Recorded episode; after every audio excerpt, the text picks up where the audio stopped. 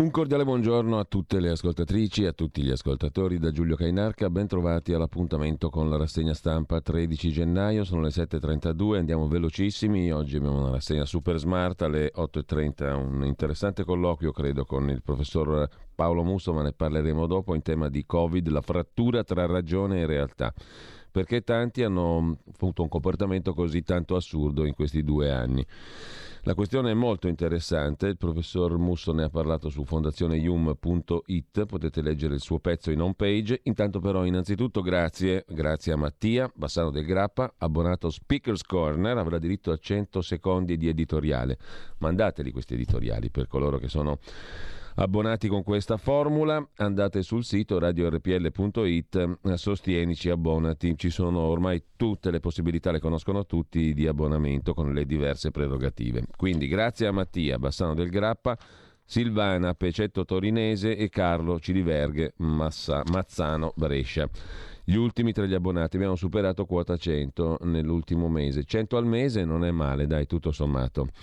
100 abbonati nell'ultima campagna di questo mese, sostanzialmente di dicembre. Quindi grazie a tutti davvero, ma non fermiamoci perché le novità sono molte, verranno comunicate a breve. Noi abbiamo pochissimo tempo stamani, quindi di corsa, niente parola del giorno niente frufru e bla bla, nuovo record di vaccinazioni, apre l'agenzia ANSA in questo momento, la curva dei contagi rallenta, l'Inter vince la Supercoppa contro la Juve, battuta al 120 minuto, l'ingresso senza superpass al supermercato e dal medico, in Sicilia il presidente Musumeci non si dimette ma azzera la giunta perché la maggioranza è andata a quel paese sui grandi elettori da mandare a Roma per eleggere il capo dello Stato. E poi per quanto concerne lo sport, stop alle mm, discipline sportive di squadra con il 35% dei positivi, mentre avanza l'idea di tassare i profitti delle società energetiche per far fronte al caro bollette. Il ministro Giorgetti dice l'opinione è condivisa nel governo. Berlusconi ha sentito Salvini venerdì, cioè domani il vertice con Giorgia Meloni e poi Boris Johnson in Gran Bretagna, i Partygate.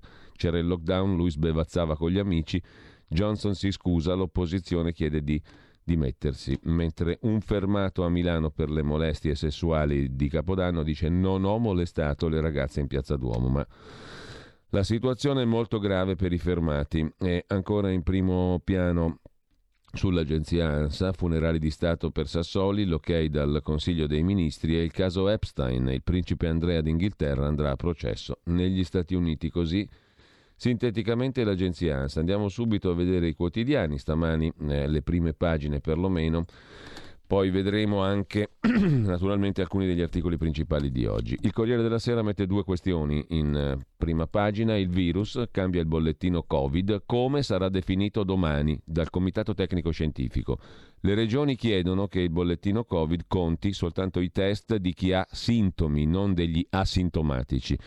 Intanto il record di vaccinati e nel calcio stop alle squadre col 35% di giocatori positivi. L'altro tema, il Quirinale, Salvini riapre i giochi e dice noi saremo al governo come Lega anche senza Draghi, Premier. Berlusconi continua a puntare alla presidenza della Repubblica, vertice domani, ma Matteo Salvini esprime una linea opposta a quella del leader di Forza Italia e annuncia che la Lega rimarrà al governo fino a fine legislatura 2023 anche se a guidare il governo non dovesse essere più Mario Draghi.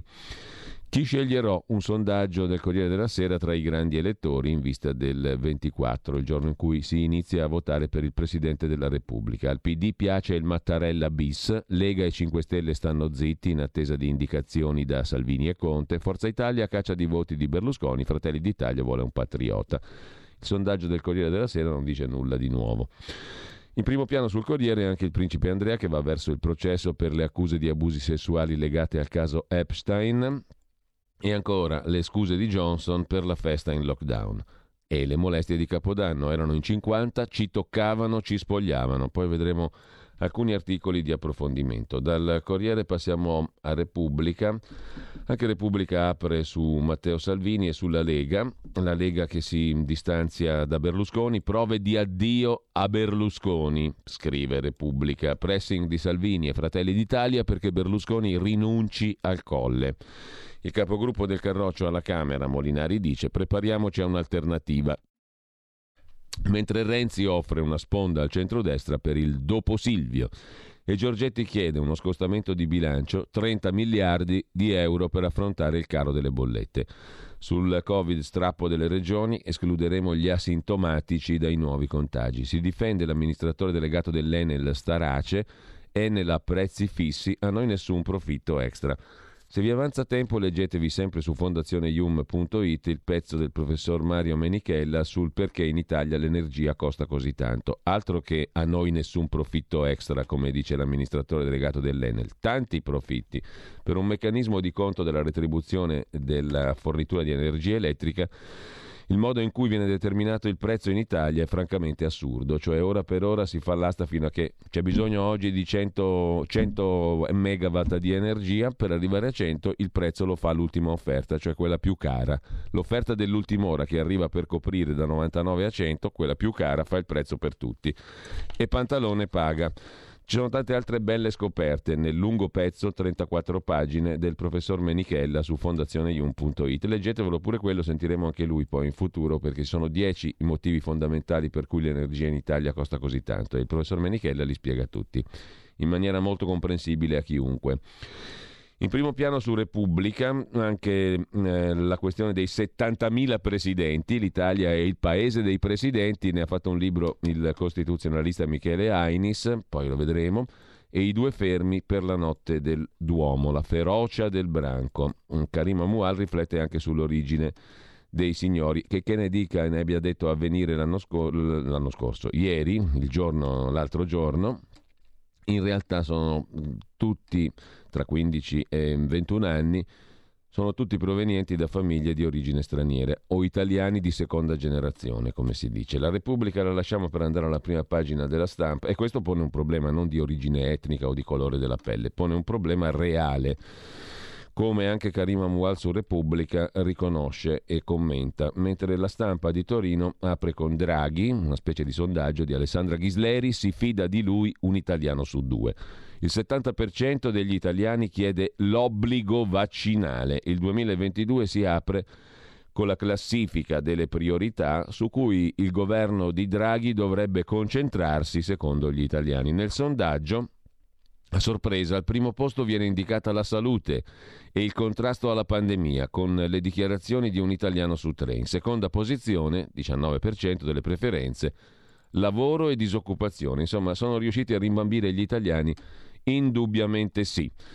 La domanda è: hanno rimbambito gli italiani? Certamente sì, risponde il sondaggio di Alessandra Ghisleri in estrema sintesi mentre c'è un'intervista a Cacciari, sì al booster ma basta imposizioni e in retroscena il Premier al Quirinale avanza il fronte del no. E c'è la possibilità del reincarico a Mattarella bis per un anno per tenere in caldo il Quirinale per Mario Draghi nel 2023. Colossi dell'energia arriva la tassa, ma adesso vola anche il prezzo della pasta. L'incetta di grano fatta dalla Cina fa alzare anche il prezzo della pasta e del pane Insomma, un bel 2022 si prospetta tra bollette della luce e del gas, rincari dei generi alimentari a partire da pane e pasta e poi in primo piano anche sulla stampa il branco venuto dalle periferie. Il racconto delle vittime, chi sono i due fermati per le violenze in Piazza Duomo a Milano, ma ci sono tanti altri indagati. Carlo Cottarelli ci spiega sulla stampa perché meno nascite minacciano il lavoro e Guido Maria Brera, eh, che lavora nella finanza, ci insegna che la Concordia, intesa come la nave che è affondata, insegna a noi tutti che non ci si salva da soli, che è sempre una bella predica. Lasciamo anche la prima pagina della stampa, andiamo a vedere la verità di Maurizio Belpietro, l'apertura è dedicata alle parole di Crisanti che apre anche la prima pagina del Tempo di Roma con una lunga intervista, come vedremo dopo.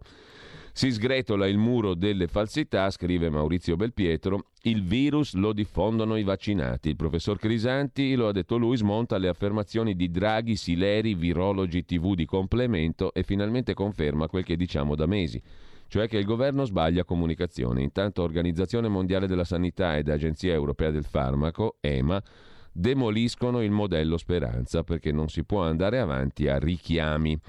Ma la verità si occupa di una questione della quale si è occupata praticamente in solitudine, la carica dei 101 indagati del sistema Repubblica. Repubblica all'espresso Gedi Elkan Agnelli. I PM parlano di 38 milioni sottratti fraudolentemente nell'ipotesi d'accusa all'Inps, coinvolti manager e sindacalisti sparavano su quota 100 e poi si facevano la quota mia. Facce di bronzo, scrive Maurizio Belpietro in prima pagina. Per anni su Repubblica abbiamo letto dotte analisi che ci spiegavano perché quota 100 fosse sbagliata, dannosa per le future generazioni, per le casse dello Stato. E spesso i giudizi erano accompagnati da interviste a Tito Boeri, che dell'Inps dell'ente che si doveva far carico dello scivolo previdenziale, è stato presidente fra il 2014 e il 2018.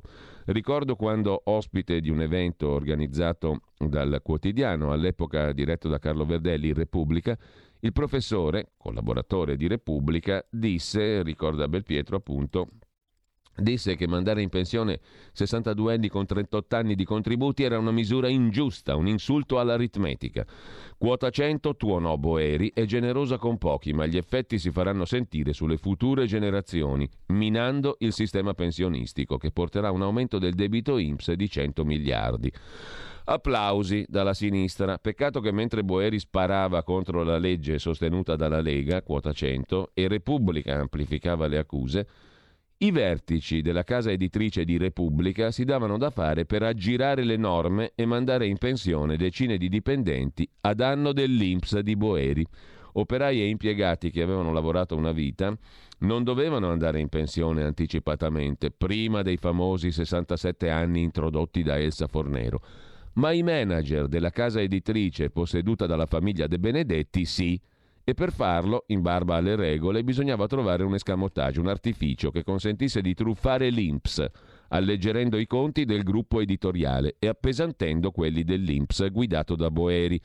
Una beffa, soprattutto considerando che in quel momento il presidente dell'INPS, che era stato fino a prima di assumere l'incarico un collaboratore di Repubblica e poi lo sarebbe ridiventato, era impegnato in un corpo a corpo col governo giallo-verde per impedire che per i più anziani e con più contributi si accorciasse il periodo per andare in pensione. La truffa ha aspetti paradossali, finora tenuti ben nascosti. Si è evitato che la notizia circolasse, scrive Belpietro, nonostante un'inchiesta della Procura di Roma con un centinaio di indagati, tra i quali i vertici del gruppo e l'amministratore delegato Circio e la holding di De Benedetti, e nonostante un sequestro disposto dai PM per 38 milioni di euro a carico delle società e delle persone coinvolte. Non una riga è trapelata prima che la scrivesse la verità. Tutti si sono dati da fare per mantenere il massimo riservo sullo scandalo. Di scandalo si tratta, per di più con protagonisti fior di imprenditori e di manager.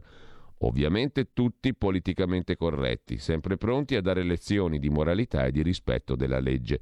Anche quando la verità ha squarciato il velo su fatti e misfatti, all'ombra del pantheon della sinistra, Giornali e tv hanno fatto finta di nulla, mettendo la sordina alla notizia.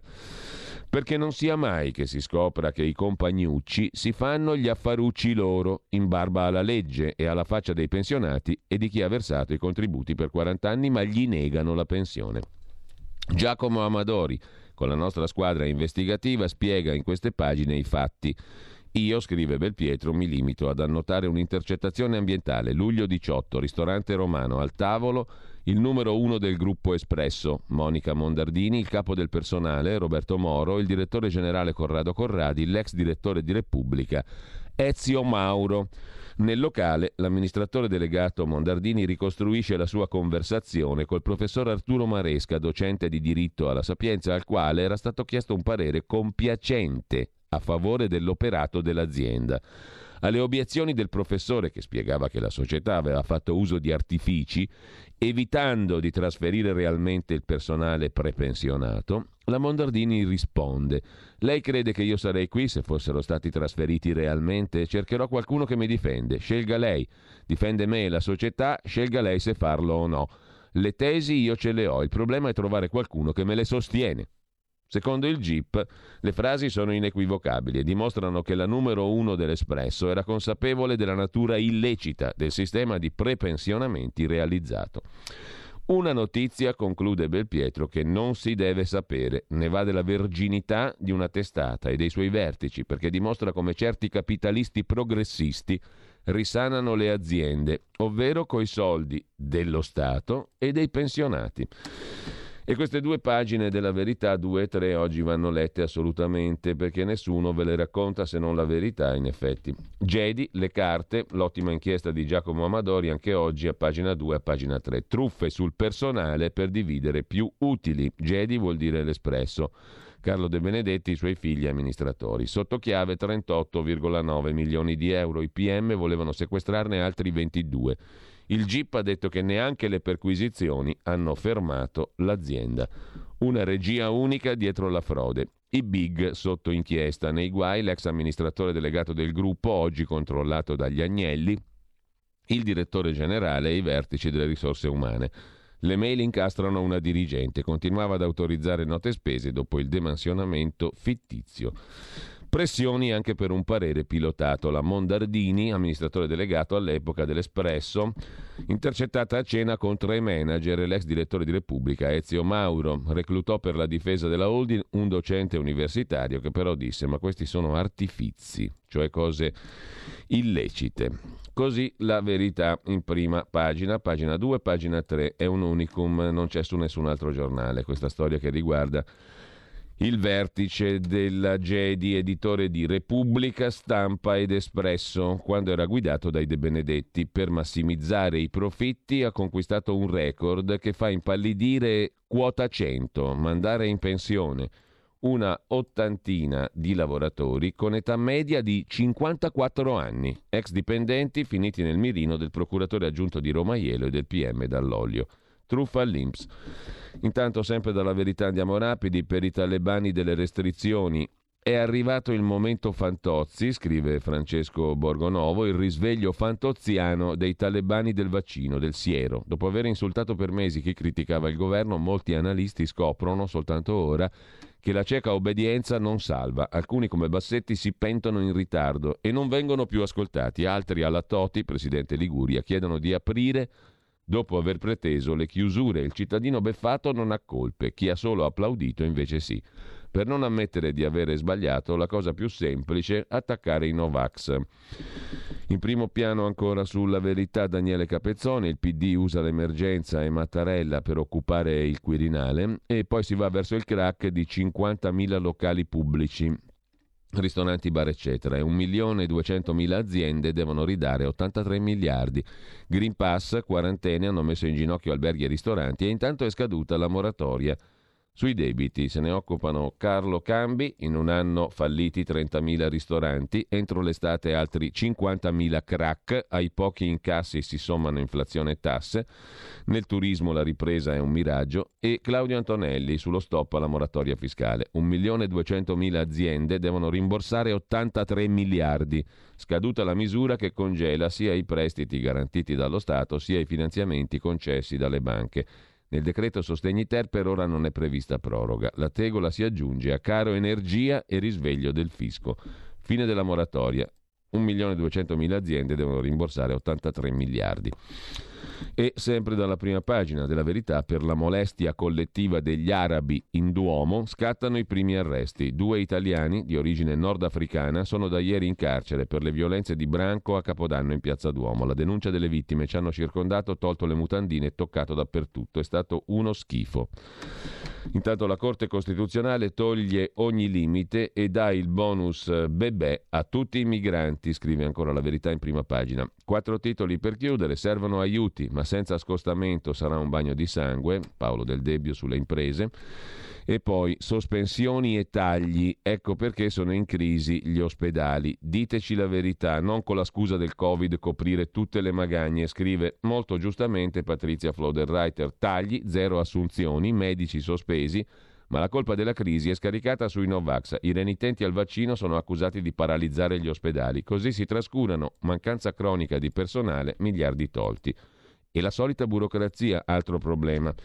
Questo è il vero problema, i veri problemi della sanità. Intanto il consulente del ministro Speranza, Ricciardi, si smentisce da solo, ha detto che il Covid è meno letale dell'influenza e la polizia di Ravenna avvia il grande fratello per i positivi. Questa cosa la racconta Stefano Filippi a pagina 8 della Verità. Positivi obbligati a geolocalizzarsi. Ravenna inaugura il grande fratello. Ogni giorno la polizia locale chiama a campione dei malati e gli intima di inviare la loro posizione. Per chi si rifiuta scatta la visita a casa. Ravenna come la Cina. I cittadini criticano il pedinamento e l'opposizione chiede le dimissioni del comandante dei vigili di Ravenna. Lasciamo con questo la verità, andiamo a vedere subito anche Libero di Alessandro Sallusti. I giudici dormono, brigatisti liberi. Slitta l'estradizione di brigatisti rossi dalla vicina Francia. Se ne occupa Renato Farina, l'agente Betulla. La Corte d'Appello di Parigi rinvia di tre mesi l'udienza per restituirci i terroristi rossi, arrestati mesi fa e poi rilasciati. Mancano i documenti. Intanto Silvio non molla, posso farcela e Salvini fa i conti. Alessandro Sallusti commenta: chi accusa Berlusconi di essere fazioso non ha mai visto il TG5 e non ha mai letto i libri della Mondadori. Fazione fazioso Berlusconi, ma stiamo scherzando, il TG5 dà spazio a tutti, anche alla sinistra, così come Mondadori, dove pubblicano tutti gli autori di sinistra. Quindi Silvio Bravo, bello, buono, santo, super presidente. Sempre dalla prima pagina di Libero. Soltanto Cabobo a giustizia, uccise tre persone a caso, ridotta ancora la pena. Mentre è un errore, scrive Vittorio Feltri, reintrodurre la leva obbligatoria, la Lega ci ripensi. Intanto uno su due rinuncia a curarsi, titola ancora Libero, il virus paralizza la sanità pubblica rimasta ferma al pre-pandemia. Troppe prestazioni non disponibili, minore qualità dei servizi, speranza. Cosa fa? A chiudere, Spunta ancora il ponte di Messina. Il governo autorizza l'ennesimo studio di fattibilità dell'opera. Se ne occupa magistralmente Sandro Iacometti, pagina 4 su Libero. I ristori non ci sono, ma c'è il ponte sullo stretto. Queste le priorità del governo. Calo dei turisti, locali svuotati, slittano i sostegni alle attività turistiche e eh, ristorative e via dicendo, però il governo vara l'ennesimo studio di fattibilità per la grande opera che solo in studi ha già ciucciato 300 e passa milioni in euro. Il ponte sullo stretto di Messina, questo meraviglioso manufatto. Mentre lasciamo anche libero, andiamo a vedere il fatto quotidiano di Marco Travaglio. L'apertura è dedicata eh, in primo piano all'Agenzia Europea del Farmaco che dice stop ai richiami ai booster vaccinali ogni due o tre mesi. L'Unione Europea dà però mano libera a Pfizer. Allarme degli scienziati, con dosi troppo ravvicinate si rischia il contrario di quello che si vuole ottenere a parole, cioè la paralisi del sistema immunitario. Se tu continui a sparare dentro vaccini, il sistema immunitario va in tilt e non risponde più a niente, anzi si ottiene l'effetto contrario. Si diventa permeabili a tutti i virus. Dati esagerati sui ricoveri, trucco in Lombardia. La Lombardia è sempre nel cuore del fatto quotidiano. A Sassari, respinta in ospedale, senza molecolare non entra. Così Alessia ha perso un bambino. Complimenti.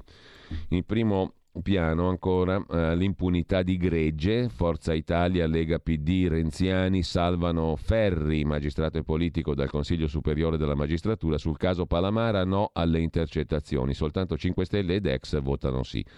Cos'è successo? Sono bastati 227 voti a favore e 86 contrari in un'aula di Montecitorio semivuota per scudare l'ex magistrato, oggi deputato di Italia Viva, dal procedimento per il summit all'Hotel Champagne, il famoso caso Palamara. Destra, Italia Viva, PD, Leu contro il Consiglio Superiore della Magistratura. Ecco lo scudo al renziano Ferri. No della Camera alle intercettazioni. Sul caso Palamara. Con ciò lasciamo anche la prima pagina del eh, Fatto Quotidiano, la lasciamo però con Berlusconi che punta al terzo round col decreto ristori ridotto e rinviato, gli aiuti per chi ha perso dalle proprie attività economiche col contagocce. E ancora, mh, mm, eh, così quel branco mi ha stuprata in piazza Duomo, le carte sui due fermati. Il commento del direttore Marco Travaglio, la banda Bassetti, il virologo genovese. L'ideona della banda Bassetti e Draghetti di abolire il bollettino quotidiano del Covid, perché i dati vanno sempre peggio e la gente si deprime o magari capisce, è coerente con la politica del rischio sragionato inaugurata a fine aprile, con la fine prematura delle restrizioni. La politica del meno salute più pilu per tutti, cara Confindustria e i suoi derivati, pare pianificata da Boris Johnson travestito da Walter Ricciardi. Si finge il massimo rigore, Green Pass, Super Green Pass, obbligo vaccinale, multe, anatemi, ma si lascia galoppare il virus sostituendo la quarantena ai tri vaccinati con l'autosorveglianza. Nella folle illusione che Covid modello Omicron sia un'influenzetta per tutti fuorché per i Novax. E intanto continuano a morire e finire intubati anche migliaia di Vax perché Delta sopravvive a Omicron e 16 milioni di bivaccinati non hanno ancora potuto o voluto fare la terza dose. 11 mesi di guerra hanno convinto appena il 2% dei Novax a vaccinarsi, ma in compenso i detti e contraddetti di governo, autorità e scienziati stanno convincendo molti Sivax a diventare Novax sul booster, per non parlare della quarta dose. I dati si ostinano a non collimare con le conferenze stampa del Premier. Non potendo abolire il Premier, non resta che abolire i dati a questo punto, scrive Travaglio. Che lasciamo per andare a vedere anche la prima pagina del domani di Carlo De Benedetti, il citato Carlo De Benedetti mh, dei prepensionamenti furbeschi di cui sopra, che riciccia per la 104esima volta eh, la notizia del tesoriere della Lega Centemero indagato per truffa. Gli atti sono stati inviati a Milano sotto inchiesta assieme al suo predecessore Stefano Stefani, niente meno, e all'assessore Galli, sospetti su rimborsi elettorali ricevuti dall'associazione Maroni Presidente. Eh, questa, questa è una minestra che viene riscaldata ogni tot e gira da qualche anno. Staremo a vedere cosa deciderà Milano, tant'è che perfino il buon Giovanni Tizian sul domani di oggi dice che toccherà ai magistrati di Milano decidere. Non è scontato che mantengano l'impostazione della Procura di Genova che ha tenuto a sobbollire la minestra per tutti questi anni. Potrebbero archiviare, aggiungere ipotesi di reato o chiudere l'indagine così come l'hanno ricevuta.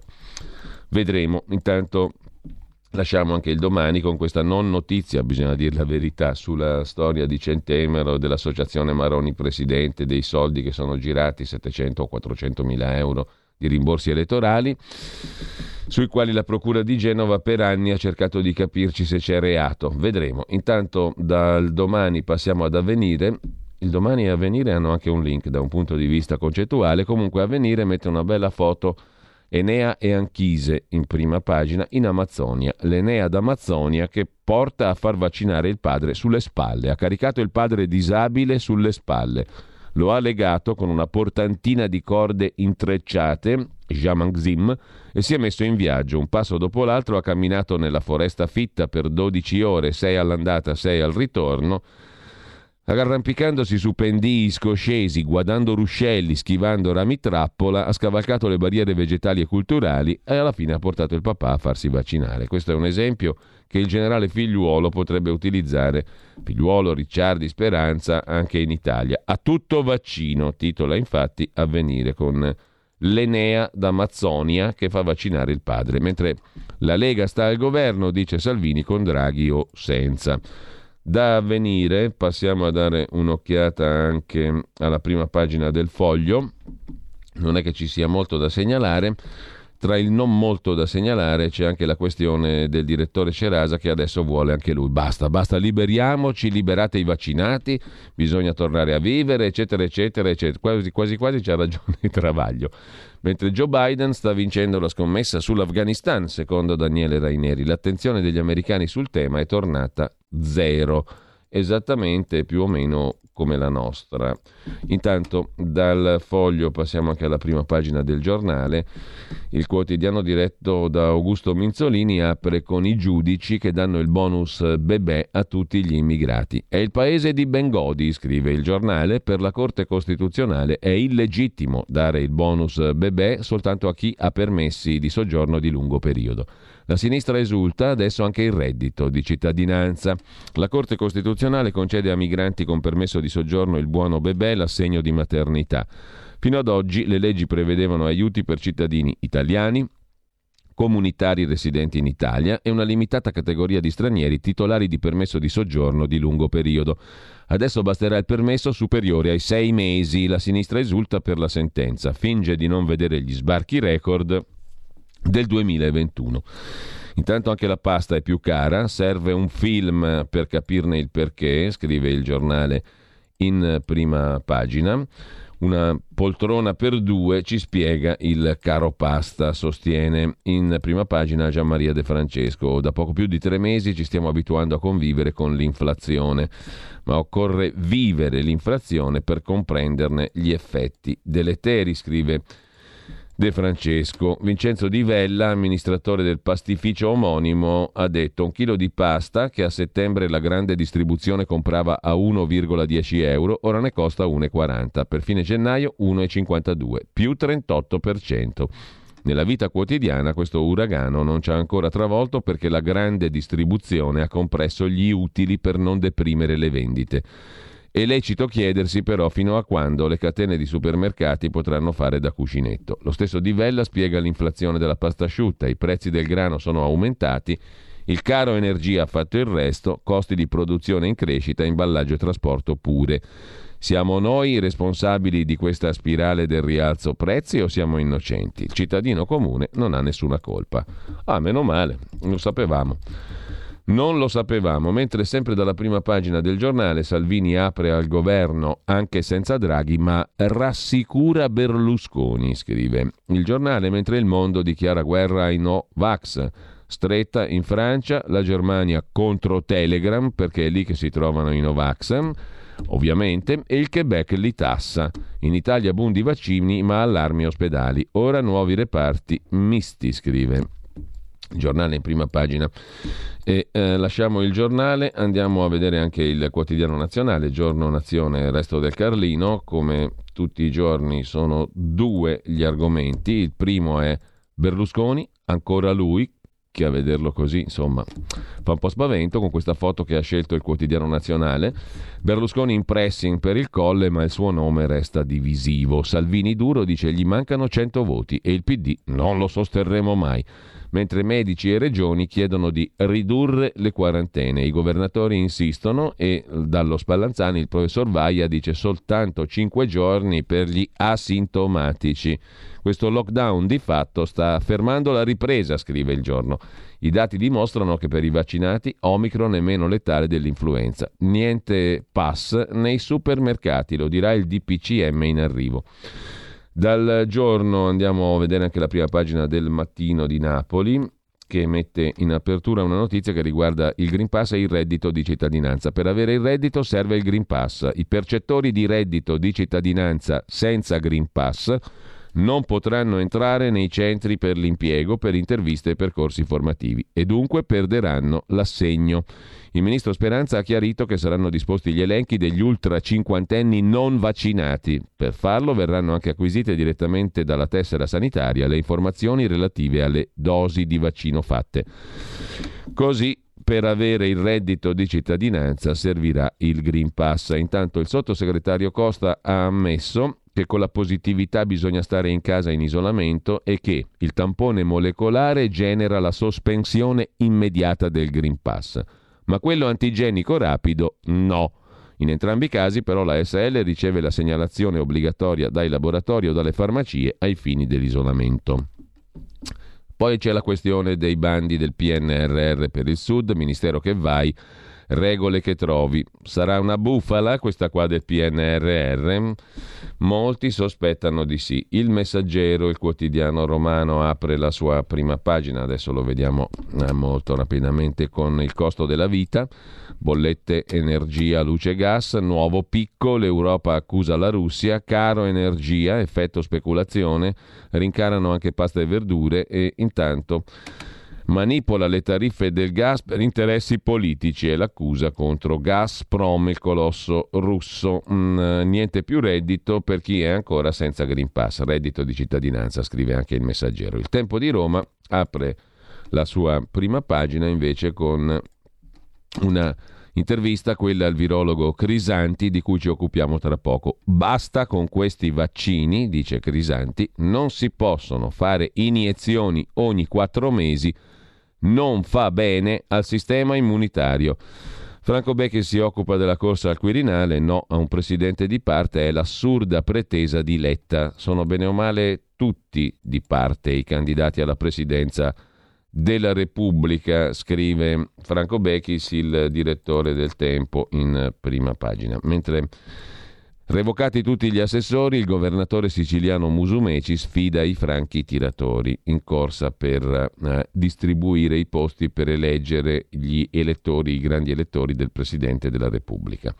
Eh, lasciamo con questo anche il tempo di Roma e andiamo a vedere adesso alcuni degli articoli principali del giorno. Ci rimane da vedere per la verità anche la prima pagina del Sole 24 Ore, l'inflazione statunitense record al 7%, è l'argomento d'apertura, il riformista che torna con il direttore Piero Sansonetti sulla loggia Ungheria. Mm, ops, Greco e Salvi hanno perso il cellulare, come abbiamo notato ieri. Vabbè, succede, inchiesta chiusa. Magistrati e marchesi del Grillo, io so io e voi eccetera, eccetera. Mentre l'avvocato Giancarlo Pittelli dichiara mi lascio morire contro questa ingiustizia mostruosa. E ancora uno dei più bei ricordi su Davide Sassoli lo ha scritto Luca Casarini, che abbiamo intervistato. Eravamo amici, ci siamo conosciuti a Genova nel 2001. Grazie a lui ho parlato di migranti e lager libici al Parlamento europeo. Una persona per bene, dice Luca Casarini ricordando Davide Sassoli. Guardate poi che Berlusconi, come al solito, fa sul serio, scrive Paolo Guzzanti in prima pagina sul riformista di oggi. E ehm, questa qui però dei magistrati che perdono entrambi, entrambi indagati, entrambi perdono il telefono, capita. Eh. Guardate che le leggi della probabilità sono incredibili.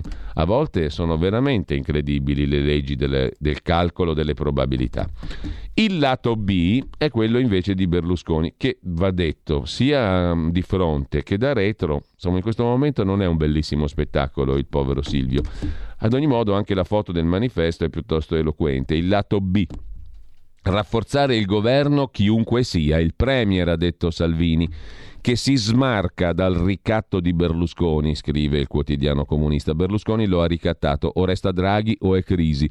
Salvini se ne frega e dalla destra parte il pressing perché Berlusconi si ritiri dalla corsa al Quirinale. Berlusconi per ora resiste con Sgarbi che gli fa le telefonate per sondare gli elettori. Domani primo round tra gli alleati. In Sicilia il governatore Musumeci sgambettato nel voto sui delegati regionali azzera la giunta e poi salta fuori da Lema una donna al Quirinale.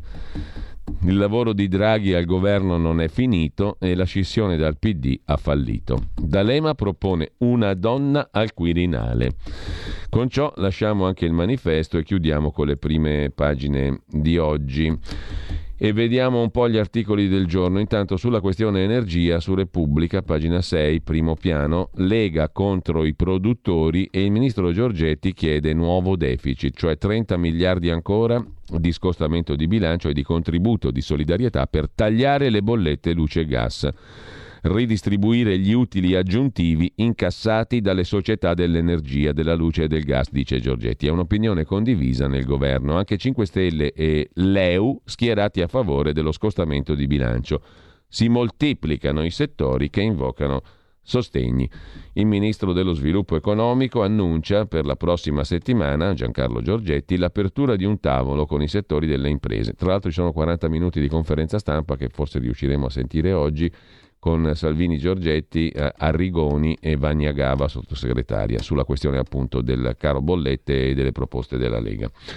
Contro i produttori, nuovo deficit e paghino i produttori. Mentre eh, sempre rimanendo agli argomenti di oggi, in primo piano sul Corriere della Sera, gli abusi in piazza per Capodanno. Uh, due giovani sono stati fermati a Milano, naturalmente, donne come prede. Grazie a video e testimonianze sono stati identificati due giovani di origine nordafricana.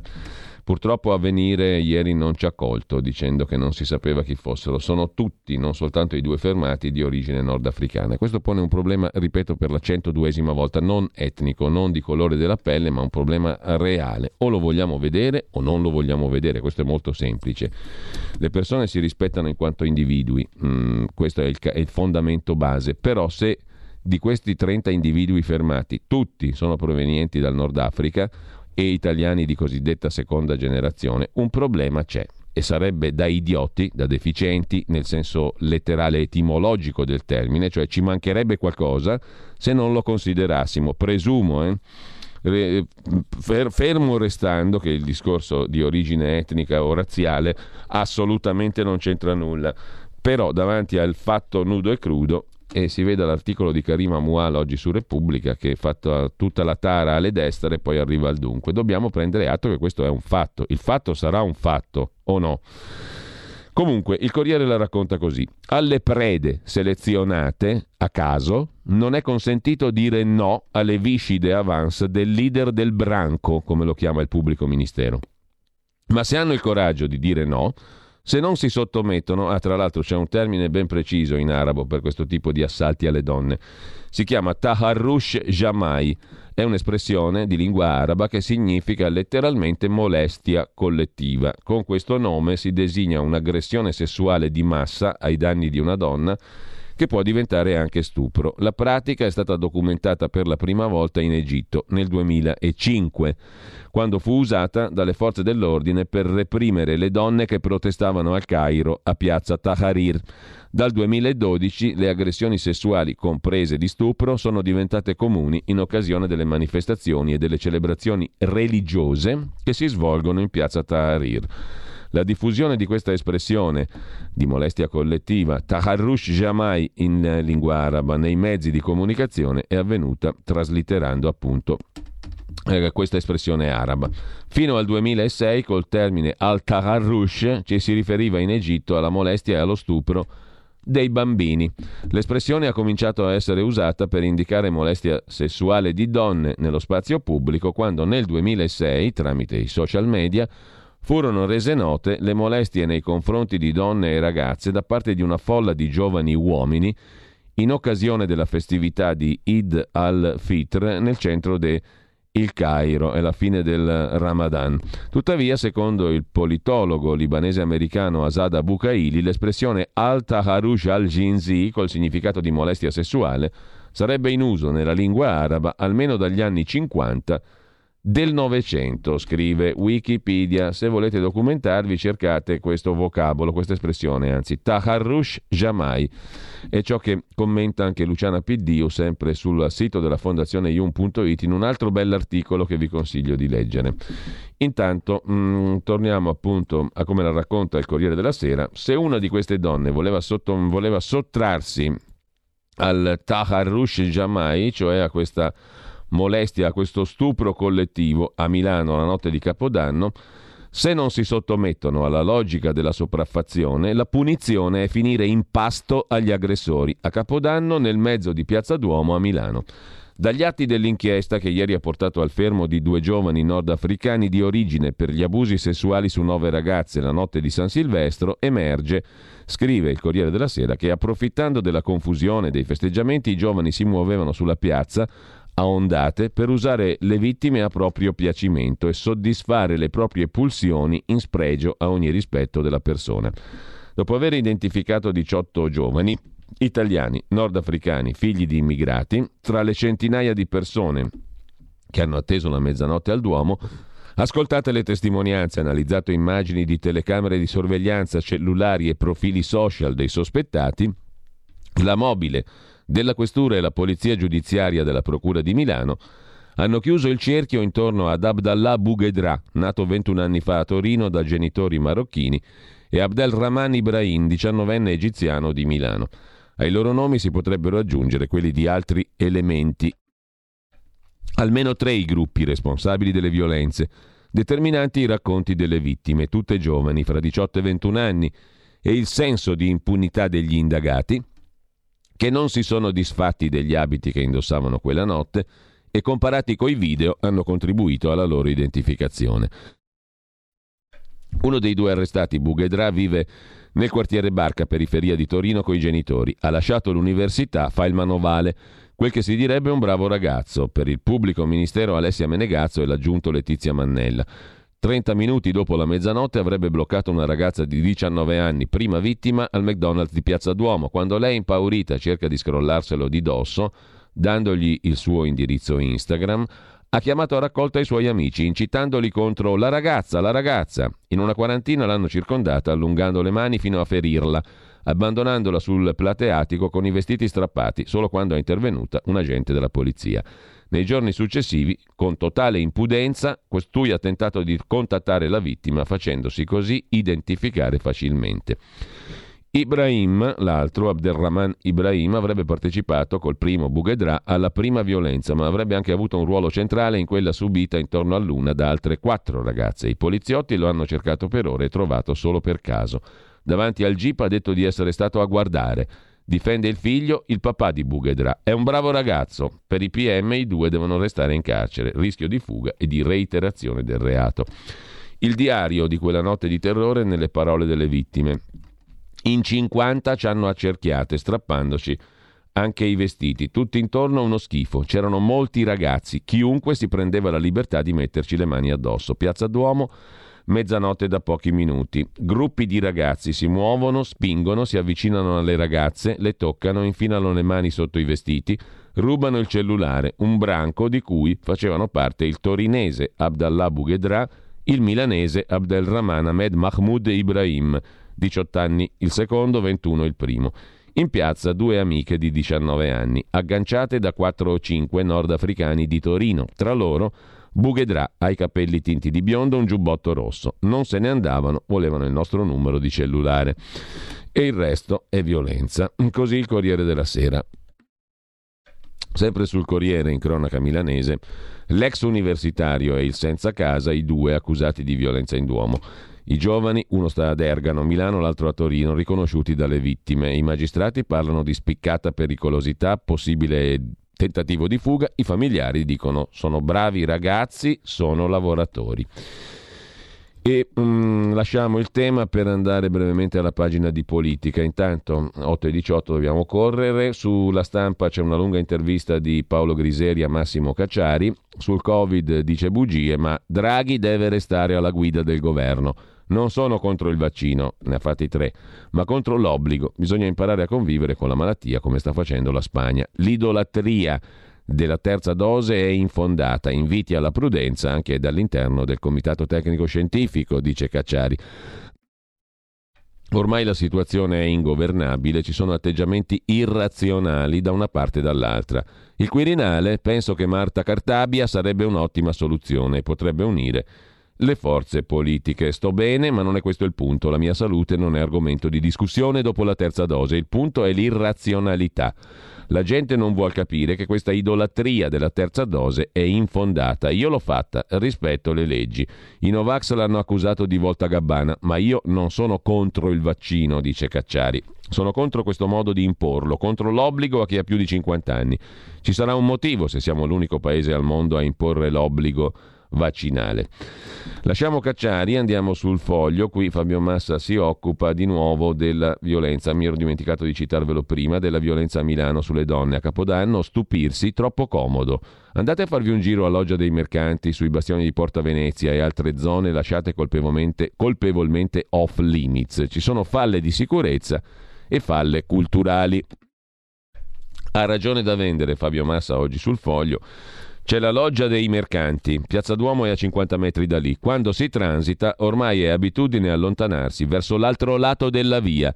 C'è anche il bellissimo bastione che separa il Lazzaretto dal Parco Montanelli. Anche lì chi può cambia marciapiede. In effetti passate voi dai bastioni di Porta Venezia. Chi non può inv- invade la pista ciclabile. Loro ci sono sempre. Bighellonano, pisciano, sporcano, spacciano. Tutti lo sanno, tanto che l'AMPI, l'associazione partigiani, ha chiesto di mettere telecamere.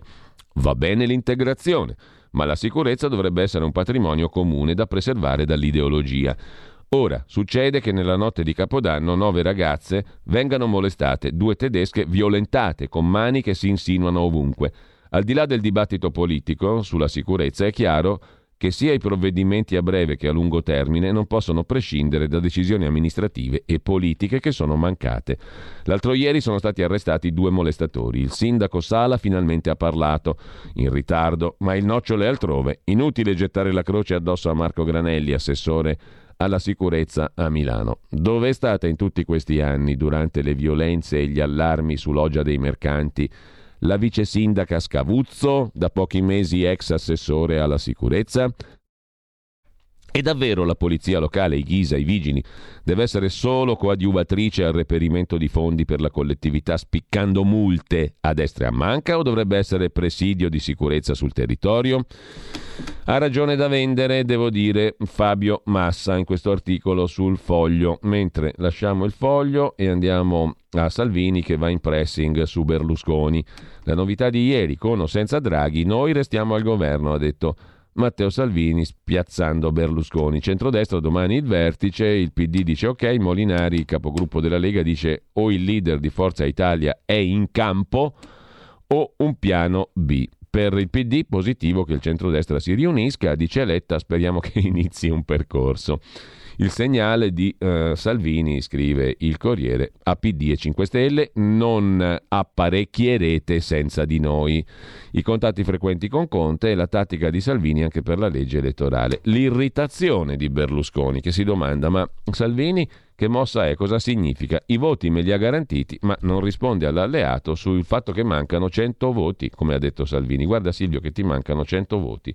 Che famo? E eh, rimanendo a Silvio, c'è un bellissimo manifesto, chi ci sta guardando lo può vedere, di Forza Seniores, che è l'organizzazione dei più anzianotti di Forza Italia. C'è un manifesto con un Silvio giovanissimo che è veramente distante anni luce da quello che è veramente Silvio adesso, l'età per tutti, ha 85 anni sto uomo, cos'è che vogliamo? Sarà stato pure tecnicamente immortale, come diceva Umberto Scappagnini, medico e poi sindaco, vi ricorderete lo chiamavano Champagnini, di Catania. Mm, sarà anche tecnicamente immortale, ma gli anni passano anche per lui. Chi è Silvio Berlusconi? Ce lo spiegano i seniores di Forza Italia che hanno comprato un'intera pagina di inserzione de Il Giornale di oggi. Chi è Berlusconi? La risposta è questa qui. Una persona buona e generosa, il padre di cinque figli, nonno di 15 nipoti, anche lui è più nonno di Draghi, un amico di tutti, amico nemico di nessuno, ma è, è vero, eh? c'è una pagina intera di pubblicità comprata sul giornale che risponde alla domanda chi è Silvio Berlusconi un amico di tutti, nemico di nessuno, tra i primi contribuenti italiani, tra i primi imprenditori italiani per creazione di posti di lavoro, il più giovane imprenditore italiano nominato Cavaliere del Lavoro, un self-made man esempio per tutti gli italiani, l'inventore e costruttore delle città sicure con tre circuiti stradali differenziati, tre si dice, il primo editore d'Italia e il più liberale, il fondatore della TV commerciale d'Europa, il fondatore con Ennio Doris della Banca del Futuro, il presidente di club che ha vinto di più nella storia del calcio mondiale, parlamentare europeo in carica, fondatore del centrodestra liberale cristiano europeista garantista, il più votato parlamentare italiano con più di 200 milioni di voti, il presidente del Consiglio che ha governato più a lungo nella storia della Repubblica, l'ultimo presidente del Consiglio eletto democraticamente dagli italiani 2008, il presidente del Consiglio che in solo sei mesi ha ridato una casa ai terremotati dell'Aquila 2009, il presidente del Consiglio che mise fine alla guerra fredda realizzando l'accordo di pratica di mare tra George Bush e Vladimir Putin anno 2002, il leader occidentale più apprezzato e applaudito 8 minuti nella storia del congresso americano, l'italiano più competente nella politica internazionale, ascoltato, apprezzato, autorevole, umano, capace di intessere e coltivare le amicizie personali più profonde con i più importanti leader mondiali e soprattutto l'eroe della libertà che con grande sprezzo del pericolo è sceso in campo nel 94 per evitare a tutti noi un regime autoritario e illiberale. E quindi chi come lui conclude questa fantastica, meravigliosa pagina su Il giornale di stamani di Forza Italia Seniores.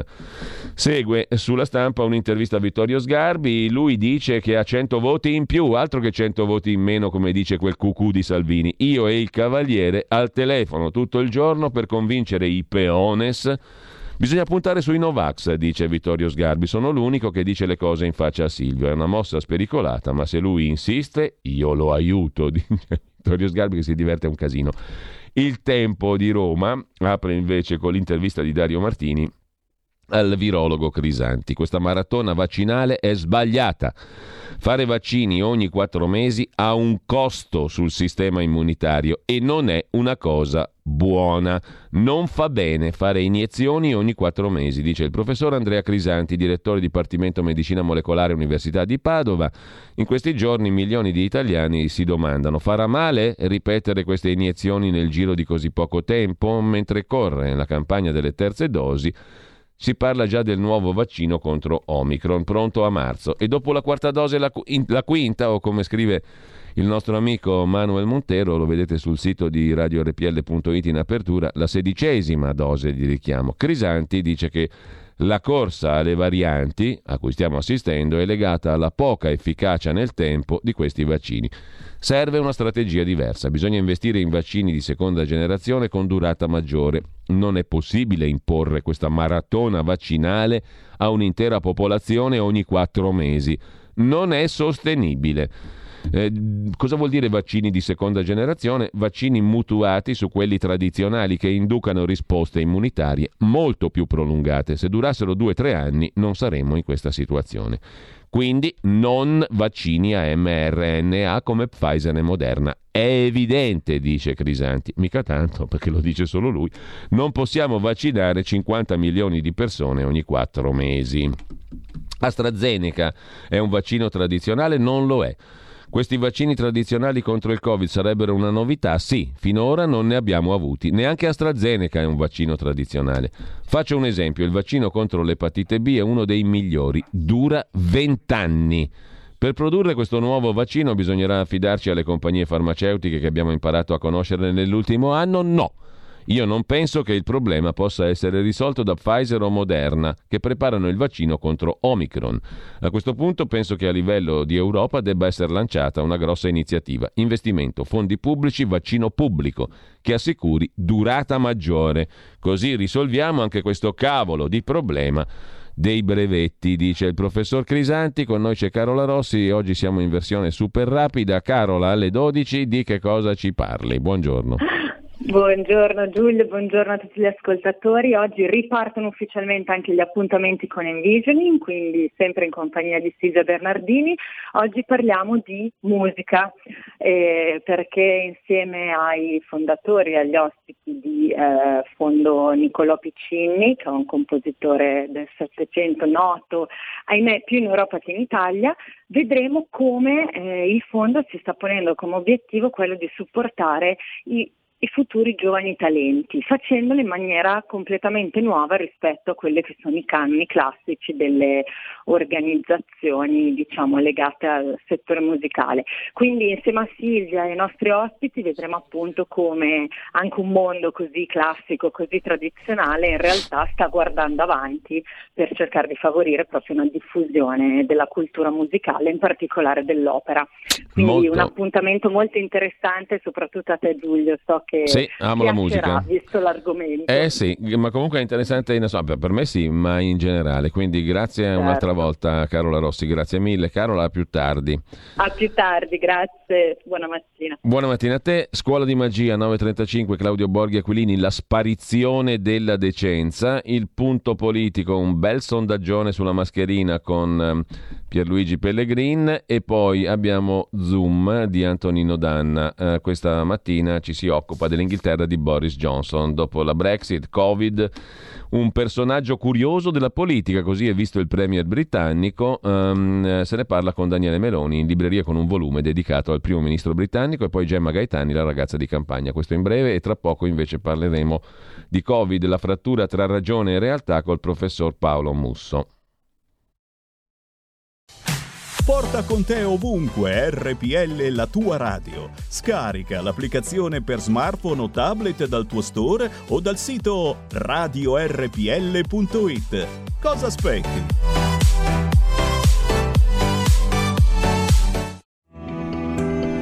Il meteo.it presenta le previsioni del giorno. Dopo il transito di un ultimo veloce vortice ciclonico, il tempo tende a tornare stabile e asciutto su tutti i settori per un'Italia che tornerà in un regime di alta pressione.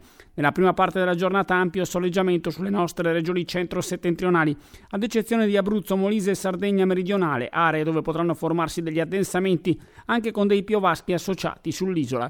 Più nubi al sud, a tratti anche coperto sulle aree interne appenniniche e sul Palermitano. Nel pomeriggio, salvo per qualche isolata precipitazione sulla Sicilia settentrionale, per il resto il tempo sarà stabile e asciutto ovunque. Le previsioni di ilmeteo.it tornano più tardi. Una buona giornata da Andrea Garbinato. Avete ascoltato le previsioni del giorno.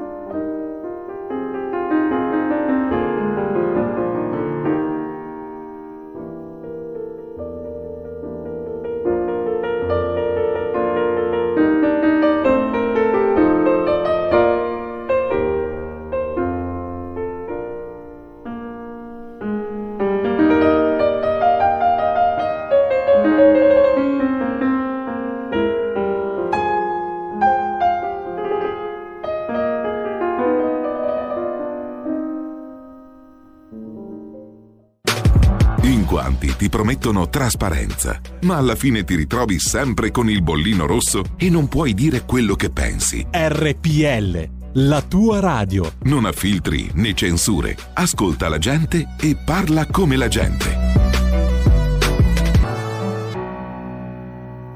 Francesco Borgonovo, giornalista e vice direttore del quotidiano La Verità e voce di RPL. Permettimi di aderire, eh, fare un appello agli ascoltatori, visto che abbiamo sentito una voce libera che è quella di, di Paolo Barnard che viene da, non viene da, da, da, destra, viene da un altro mondo, ha fatto eh, lunghi percorsi e ha potuto parlare qui di cose di cui non si parla da nessun'altra parte. Noi ne possiamo parlare ogni settimana eh, nessuno ci mette veti, nessuno ci mette bavagli, nessuno ci, ci, toglie la libertà di parlare ed è una cosa, vi assicuro, molto rara perché io qualche volta invece sperimento trattamento diverso. Quindi sostenete una radio e una voce libera, abbonatevi, donate e fate tutto quello che potete per dare voce ancora a questa radio e per sostenerle, per permetterle di fare quello che fa, cioè dell'informazione libera che non guarda in faccia a nessuno, che dice anche delle cose scomode e che senza di voi non va avanti. Fatti sentire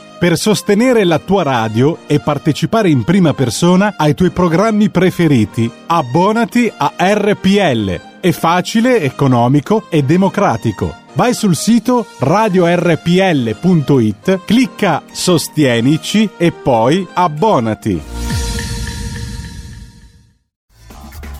Va ora in onda Filo diretto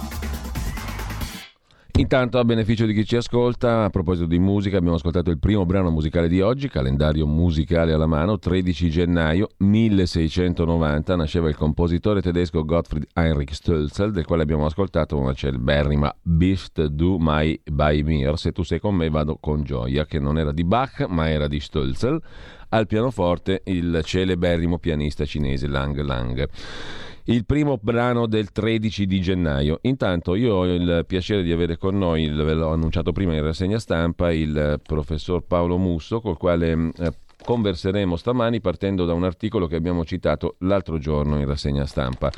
Il professor Musso è un filosofo della scienza, eh, insegna all'Università dell'Insubria fondamenti teorici e sociali della modernità e anche scienza e fantascienza nei media e nella letteratura. E questo è l'unico corso universitario italiano che abbia avuto il coraggio di avere come oggetto la fantascienza. Visiting professor di epistemologia eh, nelle università UCSS San Marcos di Lima, membro della European Academy of Sciences and Arts e del SETI Committee, gruppo interdisciplinare per la ricerca della vita intelligente nel cosmo della International Academy of Astronautics. Professor Musso, la ringrazio, um, chiedo scusa per la lunga, forse troppo introduzione, però ho voluto citare tutti i suoi titoli anche accademici perché credo possano restituire anche sinteticamente un quadro dei suoi interessi ai scientifici. E, um, però oggi partiamo da una sua precisazione che ci conduce dentro un tema giornalistico e politico che purtroppo ci accompagna ormai da due anni. Dico purtroppo perché ci accompagna malamente da due anni, credo, e leggendo il suo articolo, credo e spero che lo abbiano fatto anche molte delle ascoltatrici e degli ascoltatori ai quali l'ho segnalato in rassegna stampa, ne capiamo anche il perché. Innanzitutto buongiorno però e grazie per essere qui con noi. Buongiorno e voi.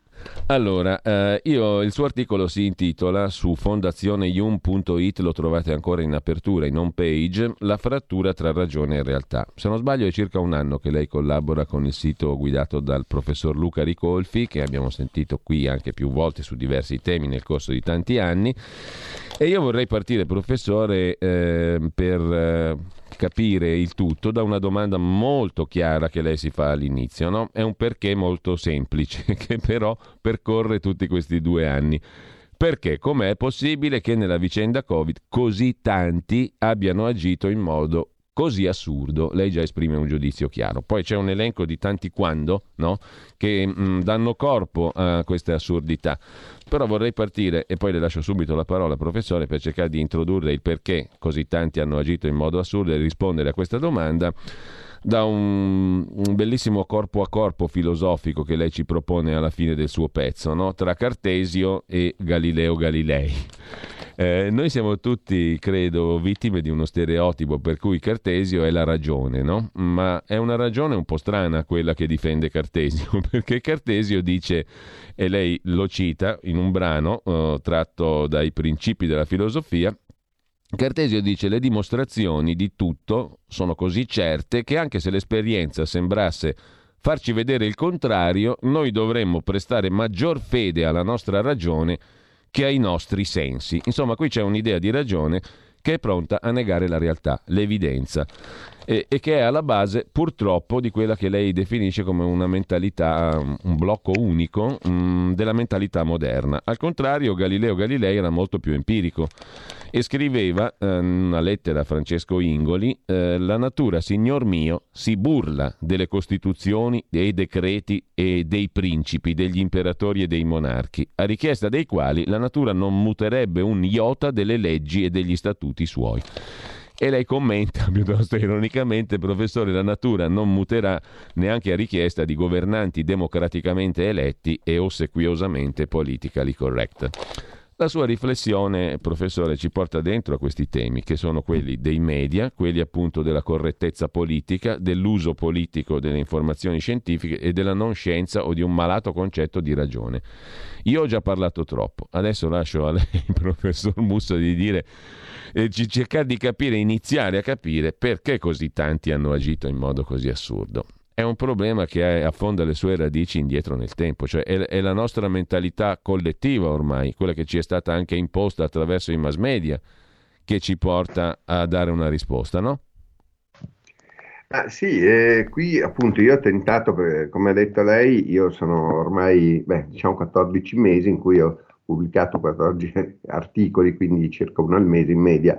È una collaborazione che è nata proprio dal, quando è iniziato il, eh, qui il, il problema del, del, Covid e uh, cercavo di fare proprio percorso scienze e fantascienze, l'ho fatto l'anno scorso anche eh, sul, sui nemici invisibili, tra cui anche, beh, il titolo era non solo virus, perché tra i nemici invisibili c'erano appunto anche la distorsione dell'informazione e tante altre cose simili.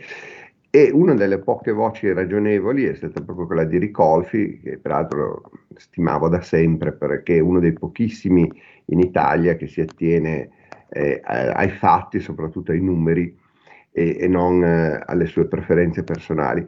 E, quindi le, diciamo tutte le cose che ho citato, le assurdità eccetera, sono anche state documentate in articoli precedenti miei e suoi, anche di altri suoi collaboratori e su questo invito effettivamente a guardare il sito della Fondazione IUM perché è, è, è una voce preziosa dove si fa un ragionamento critico ma senza cadere nelle, in eccessi eh, diciamo poco equilibrati. Eh, io ho cercato di dare una risposta un po' più profonda, cercando di capire eh, le radici i, storiche, filosofiche di questo um, atteggiamento, perché effettivamente eh, in certi casi si rimane davvero um, sconcertati di fronte a, a, certi comportamenti che tra l'altro a volte sono anche eh, tenuti pure da, da, scienziati, non solo eh, dai mm, politici dai mass media e qui eh, appunto credo che questo è un lavoro, una cosa su cui ho lavorato mh, da moltissimi anni, direi da sempre. Eh, certe domande ho iniziato a pormele fin da bambino e comunque è stato un, un lavoro, un, alla base c'è questo libro La scienza e l'idea di ragione che è il mio libro più importante che già nel titolo eh, dice qual è il problema. Io credo molto in sintesi, che eh, non ci sia, come in genere si dice, una sola modernità, ma che nel Rinascimento sono nate due diverse concezioni della ragione che sono opposte fra loro e che sono appunto rappresentate una da Galileo e la, l'altra da Cartesio, in modo emblematico ovviamente, poi ognuno di loro è frutto eh, e a sua volta ha dato origine a tutto un movimento vastissimo, però l'idea di eh, ragione di Galileo è aperta all'esperienza e quindi al, anche all'imprevisto evidentemente, e, mentre quella di Cartesio è chiusa all'esperienza, nasce proprio da un rifiuto, da una diffidenza programmatica verso l'esperienza, quindi contrariamente a quello che si dice in genere che alla base della filosofia moderna c'è l'esaltazione della ragione, e prima di questo c'è la diffidenza verso l'esperienza. ed è questo è il contrario esatto della mentalità scientifica e del resto Cartesio eh, ha proprio esplicitamente rifiutato il metodo galileiano, anche se nessuno lo dice, anzi addirittura spesso lo presentano come il secondo padre della scienza. Ora, il problema è che, questo può sembrare una cosa da addetti ai lavori, però il problema è che in realtà questo eh, col tempo è diventato la mentalità corrente, per cui noi abbiamo il paradosso di un mondo che si basa di fatto sulla scienza, nella pratica, ma che però a livello teorico ragiona in modo diametralmente opposto. Quindi non è strano che alla fine abbiamo avuto dei problemi. Pensi solo che ehm, in questo momento mm, nel mondo i filosofi della scienza, di mestiere, eh, sono quasi tutti relativisti e, e antirealisti, cioè sostengono che la scienza nel migliore dei casi fa delle previsioni efficaci, ma non per questo deve essere necessariamente vera. Poi uno si chiede com'è possibile che ci siano tante persone che le diffidano, però se questa è la cosa che viene per lo più insegnata anche e appunto da, da, quelli che dovrebbero essere gli esperti, è chiaro che questo diventa molto eh, meno strano, insomma, perché poi questo diventa, è diventato ormai, come ho detto, mentalità corrente e io ho avuto la grande fortuna di avere dei grandi maestri, tra cui anche eh, eh, proprio in campo filosofico Evandro Ragazzi, che è, uno dei pochissimi che mh, tiene una posizione equilibrata su questo, ma sono veramente eh, un numero estremamente limitato. Professor Musso, um, nel um, suo pezzo lei elenca una serie di eh, comportamenti appunto irrazionali, apparentemente mh, mm, o, o, assurdi, per usare l'aggettivo che lei usa. Per esempio, l'Organizzazione Mondiale della Sanità che aiuta la Cina all'inizio di tutta questa vicenda Covid a insabbiare l'inizio della pandemia oppure mh, mm, il suggerimento di lavarsi le mani, starnutire nel gomito, uh, indicando come esempio il peggior paese, lei dice che ha affrontato in maniera peggiore le, la questione Covid, l'Italia, mentre quello che l'ha affrontata meglio, Taiwan, nemmeno esiste per l'Organizzazione Mondiale della Sanità perché fa parte della Cina, quindi pregiudizio politico. Sette mesi eh, ci ha messo Anthony Fauci per riconoscere che un virus respiratorio si trasmette, incredibile a dirsi, attraverso la respirazione. Nove mesi perché Fauci ci smetta di dire che gli Stati Uniti devono imitare l'Italia. 11 mesi perché il più importante istituto medico del mondo, il Center for Disease Control americano, riconosca che il virus respiratorio si trasmette per contatto, ma continua a dire che la disinfezione delle superfici è la prima misura. Potremmo andare avanti con tutti i quando che lei elenca e che però ci portano a una considerazione di fondo. Insomma, la considerazione di fondo è quella che lei faceva prima e che argomenta anche nell'articolo, qua siamo in presenza di un'ideologia. Il professor Ricolfi la chiama ideologia europea, lei la chiama ideologia atlantica perché coinvolge anche il Nord America e questa ideologia ha prodotto quello che lei ha definito il pandemically correct che non è privo di strumentalizzazioni politiche, soprattutto lei scrive da sinistra, ma che ci riconducono a una questione con la quale abbiamo a che fare un po' tutti i giorni su varie questioni. Parlavamo prima delle aggressioni a Milano la notte di Capodanno. Anche lì si evita di vedere i fatti, no? Cioè chi ha fatto queste aggressioni. Avevano una loro compattezza gli autori di queste aggressioni e anche loro, delle loro caratteristiche precise. Si evita di guardare i fatti perché eh, ci si divide fondamentalmente in due blocchi. Da una parte le persone civili, dall'altra parte gli impresentabili, i reazionari, quelli che se dicono qualcosa sono quasi automaticamente fuori causa, no? non sono legittimati a parlare. Il tutto naturalmente sullo sfondo di una serie di tendenze autoritarie che nascono probabilmente da quella visione dogmatica e autoritaria della ragione con la R, scusi, con la R maiuscola di cui lei parlava prima, o no? Ma sì, eh, cioè, le, questo è un paradosso mm, che in realtà appunto va avanti da parecchio tempo. Io credo che ci sia eh, effettivamente un rischio anche, eh, autoritario che c'è già da parecchio tempo nel, nel nostro mondo occidentale, anche se bisogna dire che eh, mh, purtroppo il problema è che anche dall'altro lato eh, spesso si, si, esagera nel senso opposto, però effettivamente eh, eh se noi guardiamo i fatti, eh, Trump non è certo il mio ideale di politico, però è un dato di fatto che finché c'è stato Trump gli Stati Uniti avevano, in proporzione ovviamente alla popolazione che sei volte e mezzo l'Italia, avevano meno morti di noi solo che si citavano sempre i, i dati assoluti, i, numeri assoluti, ovviamente ne avevano di più perché sono molti di più di noi, ma in rapporto alla popolazione ne avevano meno.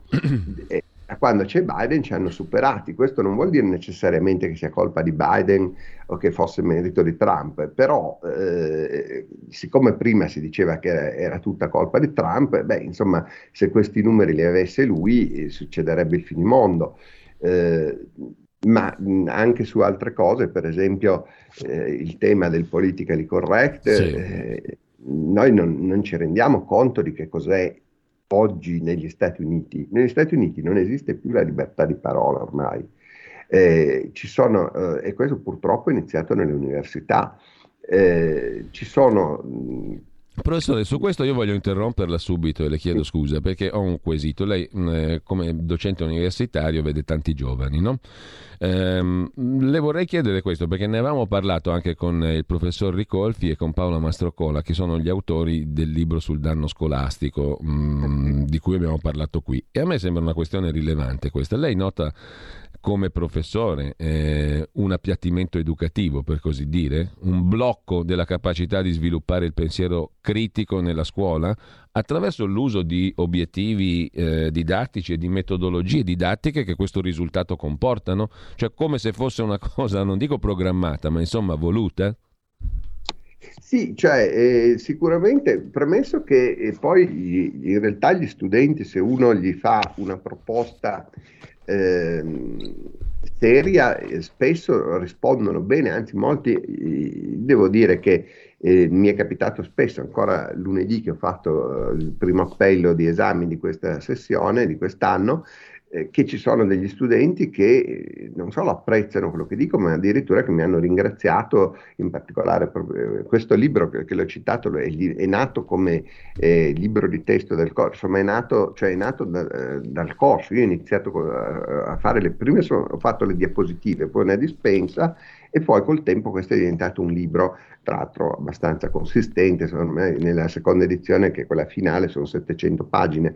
Però, nonostante questo, non, è una cosa che li scoraggia, anzi, sono entusiasti di questo, però è vero che eh, nella scuola eh, c'è qualcosa che non va e questo da tempo. Si vede anche dal semplice fatto che praticamente nessuno è più in grado di scrivere in italiano corretto, ma al di là di questo e soprattutto c'è questa idea che ahimè anche questo il Covid ha rafforzato molto, che molti eh, spingono per eh, un uso sempre più esasperato degli strumenti informatici, vale che le dico questo io che sono credo il professore di filosofia che in assoluto usa di più eh, le, le, tecnologie, eh, non solo perché scienza e fantascienza, ovviamente facciamo, vediamo film, facciamo di tutto, ma pensi che nel mio corso io ho più di 4.000 diapositive di PowerPoint, mi sono fatte tutte io, quindi non è che eh, con tanto di animazioni anche ci ho messo un anno in totale a crearle e non mi vale nulla a livello accademico, quindi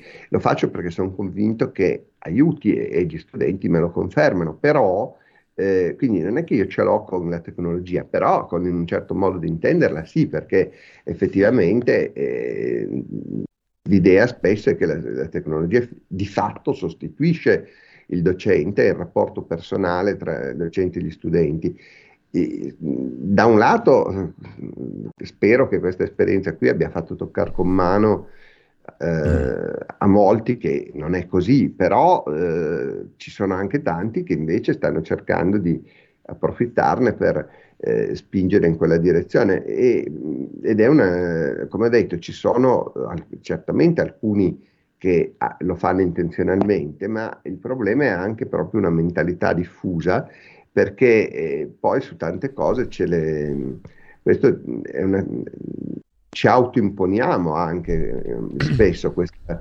eh, questo modo di fare, per quello che nel mio articolo citavo in particolare Havel, che è stato uno dei più grandi dissidenti dell'Est, poi sapete è diventato anche presidente della Cecoslovacchia liberata, ma lui aveva però capito eh, da un lato che appunto queste forme di totalitarismo hanno una natura essenzialmente burocratica, ma dall'altro ha capito che quello che succedeva da loro poi pot- sarebbe probabilmente successo anche da noi, benché in forme diverse, che magari mantengono anche la forma della democrazia, ma che nella sostanza eh, danno un potere, eh, il potere reale in mano appunto a una burocrazia senza volto, dove non c'è neanche uno che che comanda, è un sistema dove, per questo lui lo chiamava autototalitarismo sociale, cioè un sistema in cui tutti diventano al tempo stesso ti, eh, tiranni e vittime di se stessi e degli altri.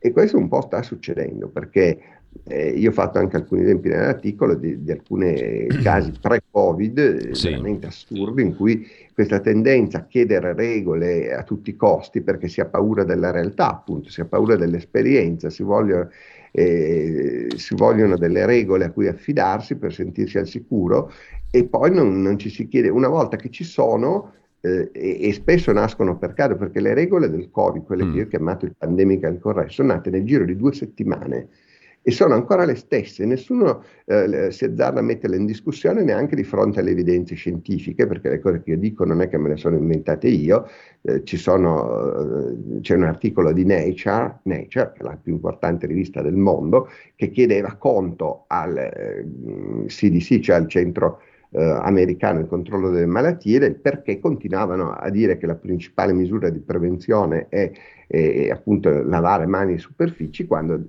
ormai gli esperimenti hanno dimostrato che è molto raro contagiarsi in questo modo.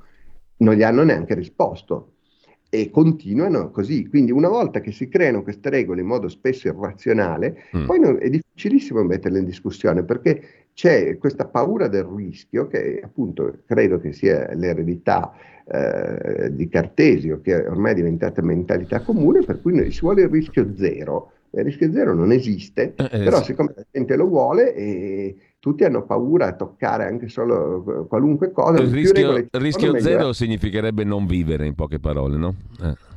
E questo è il punto, che è l'unico modo di abolire il rischio, abolire la vita, però eh, effettivamente è in parte quello che sta succedendo, perché anche la denatalità ha anche altre cause, ma il fatto, c'è un sacco di gente che dice, ma come si possono fare figli in questo mondo così terribile? Nonostante tutto viviamo nell'era più sicura eh, di tutta la storia umana, eppure abbiamo la percezione di vivere in un tempo pericolosissimo dove fare figli è una cosa quasi un'ingiustizia verso di loro. Ecco, professore, faccio un piccolo passo indietro perché poi voglio tornare invece sulla figura di Havel. Mi ha molto colpito um, il modo in cui lei l'ha inquadrata nel suo articolo, nell'articolo di cui stiamo parlando.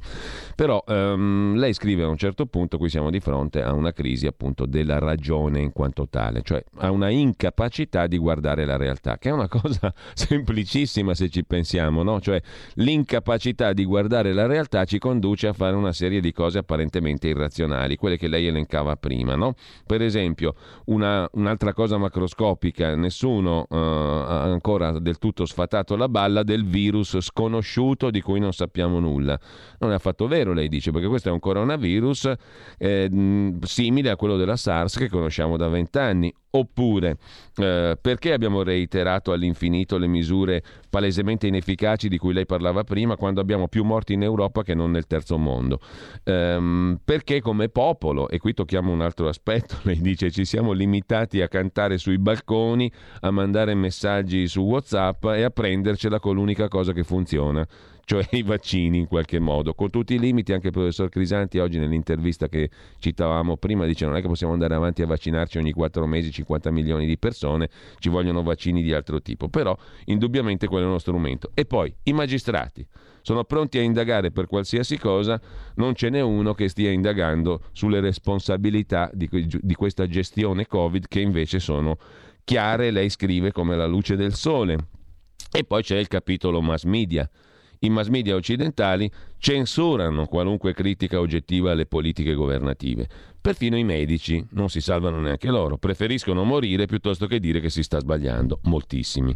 E quei pochi che vanno ancora a visitare i malati a casa vengono trattati come irresponsabili, noi abbiamo sentito più volte uno di costoro, il professor Cavanna.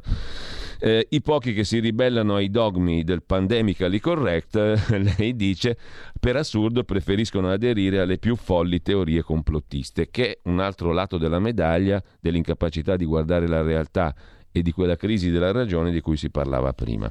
A proposito di crisi della ragione, lei cita nel suo pezzo anche uh, un altro testo, una, una lettera molto bella pubblicata sempre sul sito della Fondazione IUM di un medico fiorentino il quale mette l'accento su alcune delle cose che citavo adesso, cioè l'informazione da regime anche se non c'è un regime, scrive il dottor De Bonfioli Cavalcabò, e la mentalità prevalente che è quella appunto di esagerata avversione al rischio tutto complicato dalla marea di burocrazia.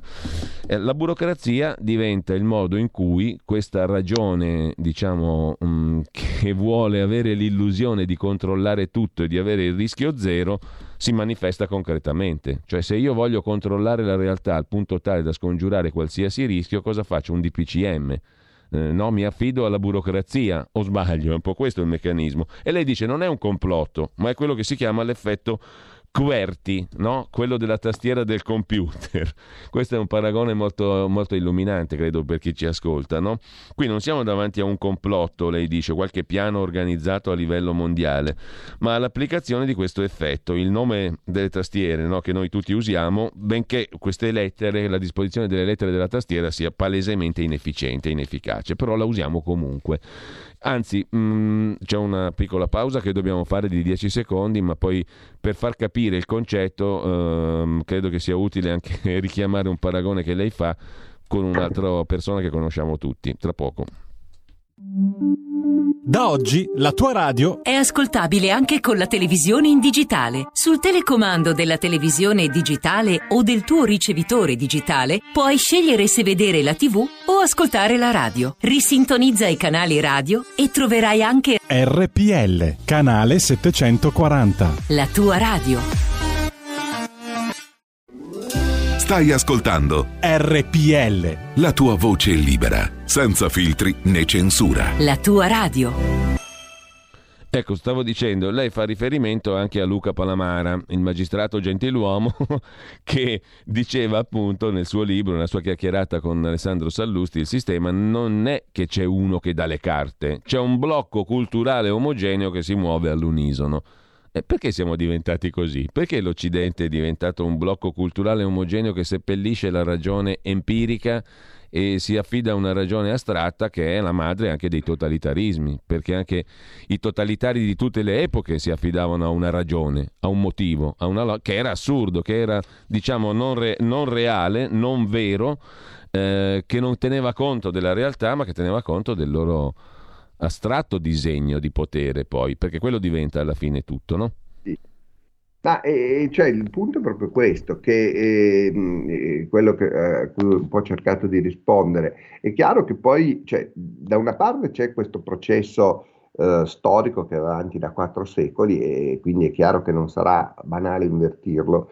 Dall'altro ci sono anche motivazioni contingenti perché non c'è dubbio che questo processo è stato accentuato negli ultimi vent'anni eh, e eh, in questo hanno giocato anche eh, determinati fattori e sicuramente molto appunto questo che eh, Colfi chiama l'ideologia europea, perché per esempio, per, questa è una cosa che fa parte di questo non guardare la realtà, eh, appunto oltre a non guardare eh, per esempio quel che succede in America Latina, noi guardiamo solo quel che succede in Europa, no? è l'unico termine di paragone pensando che siano gli unici paesi con, con, cui ci possiamo confrontare perché sono al nostro stesso livello. E questo in teoria è vero, però poi uno va a vedere si accorge che in America Latina eh, in media ci sono meno morti che in Europa rispetto alla popolazione. Poi magari sarà anche sottostimato, però visto la differenza ancora abissale che c'è tra il nostro sistema sanitario e il loro, e anche tra le nostre istituzioni, noi dovremmo avere decine di volte meno morti che loro, essere più o meno sullo stesso livello, anche se avessimo la metà non, non va bene lo stesso, anche perché questo è l'altro lato della faccenda, ci sono paesi dove invece eh, sono riusciti davvero a contenere eh, l'epidemia in modo molto efficace, sono i paesi avanzati del Pacifico, eh, alcuni asiatici e poi l'Oceania con Australia e Nuova Zelanda. Pensi che la Nuova Zelanda ha 10 morti per ogni milione di abitanti, l'Italia ne ha 2300, 230 volte di più. E, e, questo non si sa, la gente non lo sa, non lo sa nessuno. Adesso faremo anche un libro eh, mettendo insieme un po' di articoli che abbiamo pubblicato sul sito di Ricolfi che sarà centrato proprio su questo. Si chiama eh, penso il titolo provvisorio, ma che penso che ormai può essere quello eh, giusto, dovrebbe essere eh, la lezione del Pacifico, perché eh, lì hanno fatto cose diverse da quello che abbiamo fatto noi. Però eh, in un mondo normale uno vedendo questi risultati eh, gli andrebbe a chiedere come hanno fatto, imiterebbe quello che hanno fatto loro. Invece no, non se ne parla assolutamente, addirittura l'anno scorso siamo arrivati all'assurdo che a Capodanno e poi do, eh, dopo nella Coppa America che sì. si è svolta in Nuova Zelanda, gli internazionali di tennis in Australia, nei servizi dei telegiornali non si faceva mai vedere il pubblico perché c'era la, la gente che andava tranquillamente allo stadio o in strada senza mascherine, senza distanziamento perché il virus non c'era da loro. Adesso, certo, eh, in un mondo che ormai è tutto pieno, eh, stanno cercando di riaprire un po' le frontiere, quindi qualche contagio in più gli è arrivato, ma comunque c'è sempre un abisso. Uh, e quindi questo eh, certamente non è casuale. È chiaro, in quei paesi, quelli asiatici, c'è anche una mentalità un po' diversa dalla nostra, certi influssi magari non sono arrivati, però eh, almeno entro certi limiti, perché poi sono comunque paesi abbastanza mh, occidentalizzati, perché sono Corea del Sud, Giappone, Singapore, Taiwan, oltre a que- quelli oceanici, però Australia e Nuova Zelanda sono paesi occidentali certo. a tutti gli effetti e lì evidentemente eh, quello che li aiuta a essere più realisti è il fatto che loro sono, mh, mm, non hanno questo facile scaricabarile, da noi uno dice eh, ma lo fa anche l'Inghilterra, l'Inghilterra dice eh, lo fa anche la Germania, la Germania dice lo fa anche la Francia. E tutti dicono lo fa l'Europa che non si sa bene cos'è. E con questo si giustifica qualunque cosa. Eh, lì non possono fare questo facile scaricabarile, in più eh, la Cina per loro è una presenza molto più concreta, noi ne abbiamo un'idea molto astratta, non ci rendiamo conto che nonostante tanti anche, cambiamenti anche positivi, rimane comunque un regime eh, eh, dittatoriale di cui non ci si può assolutamente fidare, loro ce l'hanno molto più chiaro e anche per questo si sono scontrati ripetutamente con l'OMS che è guidata da un signore che è sempre stato amico dei peggiori dittatori, e questo è un fatto, basta guardare la sua biografia, e in un mondo normale sarebbe già stato rimosso da molto tempo, invece continua a stare lì a dire quali sono i modelli, i modelli, guarda caso, non sono mai quelli che hanno fatto davvero le cose. Eh, quello che lei eh, diceva prima, che questo è veramente una cosa incredibile, sul sito dell'MS Taiwan non esiste. Mm. Eh, ora, al di là del fatto che uno possa ritenere o no valide le giustificazioni della Cina a livello politico, quella non è una mappa politica, è una mappa eh, scientifica. Eh, Hong Kong, che è parte della Cina, eh, ha gestito il virus in un modo molto diverso. Nel, nella mappa dell'OMS c'è anche la Palestina che non è riconosciuta neanche eh, la Palestina come Stato dall'ONU, però c'è e giustamente perché lì hanno gestito le cose in modo diverso da Israele. E invece Taiwan non c'è. Ma la cosa incredibile è che nessuno se n'è accorto, nessuno ha protestato per questa cosa, che vuol dire che anche i mass media non vanno a vedere i dati, perché questo è proprio nella mappa dove ci sono i dati del contagio. E, e, e nessuno guarda i dati, tutti parlano solo delle, commentano le opinioni, però questo è un problema che eh, non è solo, è anche la gente purtroppo che si comporta così. Eh, io ho un sacco di amici che mi chiedono, che non capiscono, mi chiedono suggerimenti, io gli spiego, ma poi gli dico sempre andate a vedere in questo sito, in quest'altro, dove ci sono i dati anche in forma facile, ma sono pochissimi che lo fanno. Preferiscono seguire le, i loro blog preferiti o le chat con gli amici e ovviamente eh, non capiscono. E, io dico è chiaro che non, in questo modo non potete capire, dovete guardare i dati se volete capire qualcosa, però sono pochissimi a farlo. Quindi il problema è eh, di tutti, è per questo che dico che non è eh, solo che c'è qualcuno che appunto dà le carte, che non è che è un piano, è una mentalità eh, diffusa che ormai eh, c'è un po' a tutti i livelli.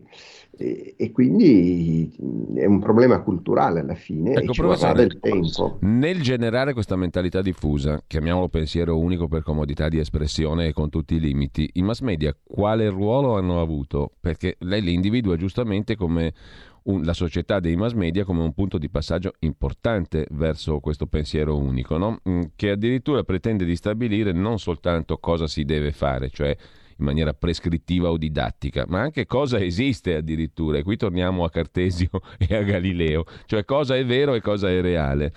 Quanto, quanto peso hanno avuto eh, per generare questo pensiero unico e quindi tendenzialmente autoritario i mass media?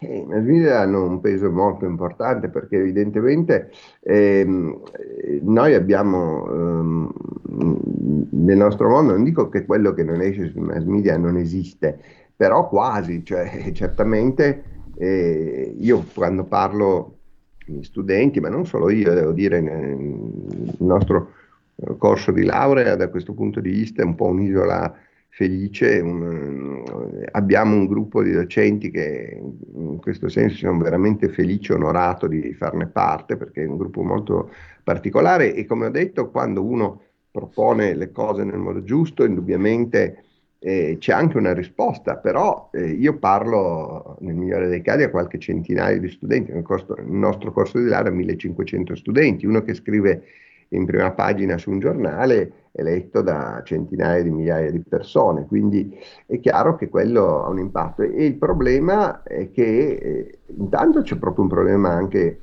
di cultura, perché i giornalisti scientifici ormai sono pochissimi e credo che siano circa 120 attualmente iscritti in tutta Italia all'ordine dei giornalisti scientifici.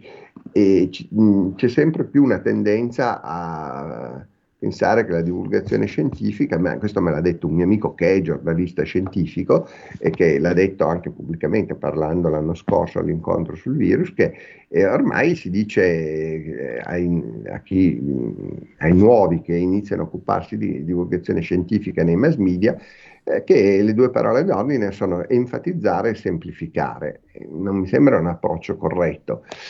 E soprattutto c'è il fatto che appunto si tende a far parlare solo sempre gli stessi e, e so, soprattutto quelli che appunto accettano un certo insieme di, eh, di regole che, eh, e, oppure appunto quelli che si oppongono ma in modo sguaiato. Ricolfi ha mm. ripetuto varie volte che una delle cose più gravi, secondo lui, le colpe più gravi che hanno i mass media è il fatto di presentare eh, i critici sempre soltanto eh, in questa forma macchiettistica, dice lui, cioè come delle, eh, facendo vedere solo personaggi appunto impresentabili e in questo modo si suggerisce che tutti quelli che si oppongono eh, siano impresentabili. Questo non è vero, ci sono anche molti che dissentono in modo che, per esempio, io sono favorevole ai vaccini, addirittura avrei messo l'obbligo vaccinale fin dall'inizio, ma sono assolutamente contrario al Green Pass, che è un modo demenziale di gestire i vaccini. Invece la cosa viene presentata sempre come se le due cose sì. fossero inscindibili, per cui se è a favore di uno deve essere a favore anche dell'altro. Il caso Cacciari, il diciamo, no? Il Pass è un Novax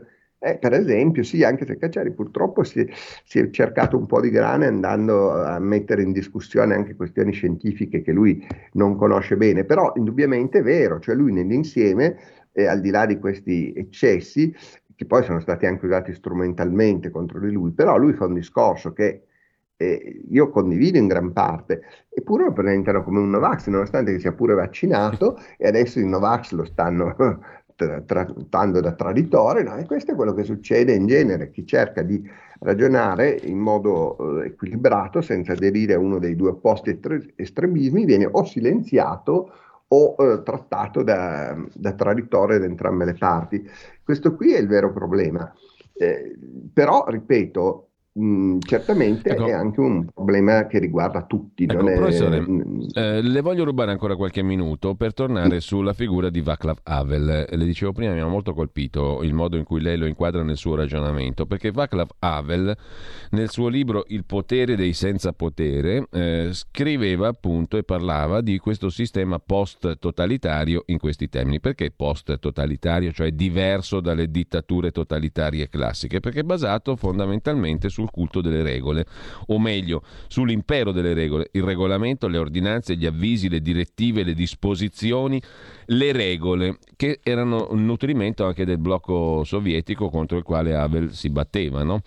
cioè un sistema finalizzato a se stesso, eh, attraverso il quale eh, evidentemente si realizza il dominio dell'uomo sull'uomo, ma si realizza anche eh, una, um, um, dire, un'incarnazione della mania di controllo, che è la vera ossessione dell'uomo moderno. Quindi le regole, la burocrazia, ciò di cui abbiamo avuto esperienza anche noi in, questi, in questa gestione del Covid. No? Per cui a un certo punto lei dice, attraverso questo culto delle regole, ciò che Havel ha intuito era che questa mentalità qui si sarebbe poi applicata non solo nel campo sovietico e dell'est Europa, ma nel mondo occidentale, come sta avvenendo del resto. No? Qui è stata la genialità di Havel, lei sottolinea, mi pare mi pare molto interessante questa osservazione perché eh, quel culto delle regole è diventato anche il nutrimento del nostro sistema attuale. Il problema, lei dice, è che quanto più uno si fissa sulle regole, tanto meno e si rafforza il meccanismo di cui, prima, guarda, di cui parlavamo prima, guarda la realtà a un certo punto non è neanche più, eh, diciamo, l'attenzione non si mette più neanche sul verificare se le regole funzionano, se servono, perché non siamo nemmeno più capaci di valutarlo e ci allontaniamo sempre più dalla realtà. Quindi, da una parte, diciamo, c'è chi crede alle false rassicurazioni dei governi perché è lontano dalla realtà. Dalla parte opposta c'è chi invece crede alle teorie complottiste, ma la radice è sempre quella, cioè ci siamo allontanati dalla realtà, no? E lei faceva appunto tre esempi, tre esempi pre-Covid per dimostrare questa cosa. Ce li vuole fare anche qui perché sono interessanti. No, appunto per far vedere come questa eh, mentalità è, è, diffusa fra tutti. Il primo eh, è quello del eh, del, dell'aereo che si era schiantato nel 2015 perché il pilota aveva deciso di suicidarsi in quel modo, eh, uccidendo anche tutti i passeggeri. E, e mh, tutti avevano gridato allo scandalo perché eh, la cabina eh, del pilota negli aerei non si può aprire dall'esterno. Il problema è che questa cosa era mh, stata decisa dopo l'11 settembre perché eh, si era giudicato inaccettabile, che è la parola tipica proprio di questa che si usa in questi casi. Quando, cioè quando, quando io non voglio sempre... ragionare dico è inaccettabile. Esatto, bisogna sempre, eh, eh, come dire, suonare un campanello d'allarme quando sentiamo questa parola. E era inaccettabile che si potesse aprire dall'esterno perché questo favoriva i dirottatori. Allora, dico, bisogna scegliere una delle due, è evidente che sono contraddittorie, però nessuno l'ha detto, cioè qualcuno l'ha fatto eh, notare, però nessuno ha detto che era assurdo pretendere entrambe le cose, bisogna scegliere il, il male minore che probabilmente è quello di eh, prevenire il dirottamento, perché finora questo è stato l'unico che si è suicidato. Il secondo caso è stata la sparatoria nel Tribunale di Milano che è avvenuta poco dopo. Ora, in tribunale eh, normalmente la gente si odia mh, mm, e molti di quelli che vanno lì eh, farebbero volentieri fuori l'avversario, non dico tutti, ma molti sì, ma non per modo di dire, ci sono anche moltissimi delinquenti che hanno ucciso un sacco di gente, ma anche gente normale, insomma non è un luogo pacifico e si sono celebrati da quando esiste la Repubblica Italiana milioni di processi e quella era solo la seconda volta che era successo che qualcuno fosse stato ucciso in un'aula di tribunale. Due volte in 69 anni, in un ambiente dove appunto la gente si odia, a me sembra un successo, no? eh, non un disastro, eppure era inaccettabile. Cosa è successo? Hanno chiesto di mettere il metal detector anche all'ingresso degli avvocati e dei giudici perché la pistola era entrata di lì. Risultato, il giorno dopo, code interminabili, oltre spese ovviamente esagerate, e tutti a dire inaccettabile. Eh, bene, però o una cosa o l'altra di nuovo. E infine, eh, quello più folle di tutti, eh, probabilmente, è la storia del seggiolino intelligente per evitare eh, di dimenticare i bambini in macchina. Eh, che è una cosa che era fa- stata fatta proprio poche settimane prima del Covid, votata all'unanimità, le leggi votate all'unanimità dovrebbero essere un altro campanello d'allarme, in genere le uniche leggi che si votano all'unanimità sono leggi stupide, non che altre votate anche non all'unanimità non lo siano, però quelle sono certamente. E, e, io ho fatto un conto, eh, negli ultimi 12 anni eh, erano morti 8 bambini in tutta Italia, 8 in 12 anni eh, cioè uno ogni 18 mesi, ogni anno e mezzo. E il costo più o meno calcolato a Spagna per i prossimi 12 anni, eh, ovviamente a carico delle famiglie, ma che sia la famiglia o lo Stato è lo stesso, perché i soldi sono sempre i nostri alla fine, è circa mezzo miliardo di euro. Ora, spendere mezzo miliardo per salvare la vita di 8 persone è una cosa folle. Se nuotassimo nell'oro potremmo anche farlo, ma visto che tra l'altro abbiamo anche il debito pubblico che sappiamo, non ha alcun senso perché praticamente in, in, qualunque altro modo li spendiamo salviamo più persone sicuramente. Eppure, se uno fa questo ragionamento, è inaccettabile, così come eh, le, no, le, questo poi è diventato lo slogan eh, la salute vale più dei soldi, che è vero l'idea di principio. Il problema è che senza i soldi non c'è neanche la salute. Eh, la vita media in, in Occidente è raddoppiata, come sappiamo negli ultimi anni, ma anche gli stessi medici, almeno quelli mh, intelligenti, riconoscono che questo è dovuto sostanzialmente eh, per un 10% ai progressi della medicina, il resto è dovuto al miglioramento del benessere delle condizioni igieniche. Quindi, eh, eh, però questo di nuovo non si vuole capire, noi stiamo qui a spendere eh, soldi che non abbiamo eh, e sempre appunto senza mai chiedersi eh, se le cose hanno un senso. Ecco. Le voglio dire, sì. posso no, dirle eh, prego, una prego, cosa che riguarda il futuro prossimo. È quello che le stavo eh, chiedendo, mi sa, professore, perché lei ha fatto l'esempio dei seggiolini intelligenti e del loro costo. Ma a me mi vengono i brividi a pensare a quello che sarà la gestione in termini anche di risorse, di quattrini pubblici e privati, cioè nostri, e di soldi anche materialmente per lasciar perdere eh, la matrice culturale da cui questo deriva, perché ne abbiamo parlato finora, è questa qui, mi vengono i brividi a pensare alla prossima emergenza, quella ambientale, quella climatica, quella tipo Greta, diciamo così, il green, la transizione al green e via dicendo, perché se è gestita con, con questi strumenti culturali, con queste premesse, siamo a posto, mi viene da dire, no? Questo è il dramma, infatti, perché quello è un problema, è un problema che esiste davvero ed è molto, molto, molto più serio del Covid, che prima o poi finirà. Eh, abbiamo già visto pestilenze molto peggiori del Covid e siamo ancora qui. Ma eh, il problema è appunto come viene gestita. E su questo eh, io faccio solo due eh, esempi. Cioè, uno, ehm, eh, di atteggiamento, perché io non ho molta simpatia per, per Greta, ma soprattutto per il, quello che chiama il gretinismo, cioè il culto di Greta, che poveretta è una ragazzina e che comunque ha avuto il merito almeno di dare una sveglia, però poi non si può chiedere a lei le soluzioni. Ma eh, però quando durante l'ultima conferenza sul clima lei ha detto che era solo bla bla bla, che non rappresentavano nessuno, e aveva ragione perché non hanno fatto nulla, eh, al di là, sono solo chiacchiere, ma nella sostanza non hanno fatto nulla. E il nostro ministro per la transizione ecologica eh, ha detto che criticare i governi è un atto eversivo. Questo è veramente inquietante. Se è così che vogliamo andare avanti, cioè continuando eh, con la scusa dell'emergenza, la, la scienza eh, si basa sulla discussione critica. Qui c'è una mentalità come se fossimo in guerra. In guerra l'essere tutti compatti mm. può aiutare, perché a volte anche con un piano di guerra sbagliato, se l'esercito è compatto può vincere. Ma nella scienza no, non funziona così, come diceva il passo di Galileo che lei ha citato, bisogna capire come funzionano le cose, non c'è niente da fare. E quindi se uno fa una critica bisogna ascoltarla. Ma l'altro esempio che le faccio, questo è veramente sì. incredibile, ma sa chi è che, che, cos'è che sta veramente bruciando il mondo? Cosa? È internet. Cioè, proprio il digitale che tutti vedono come la salvezza. Eh, internet già oggi consuma eh, più energia di tutti gli aerei del mondo messi insieme, o, eh, ma nel 2030, il mitico 2030 in cui dovremmo ridurre le emissioni non si sa di quanto, 50, 60, 70 eccetera, no? E, e, non si dice mai come, tra l'altro questa è un'altra cosa che, che Ricolfi dice sempre, quando volete giudicare una proposta politica o di qualunque genere, non guardate gli obiettivi, guardate i mezzi che si indicano per raggiungerli. Una lista di obiettivi, chiunque è capace di farli. Mi dicono dobbiamo ridurre le emissioni del 50%, io dico del 55%, perché no? Non mi costa nulla, ma il problema è come. E allora, nel 2030, andando avanti con questa tendenza, Inter consumerà il 20% dell'energia mondiale. Il 20%. Una centrale elettrica ogni 5 servirà solo a far funzionare internet e questo solo il funzionamento.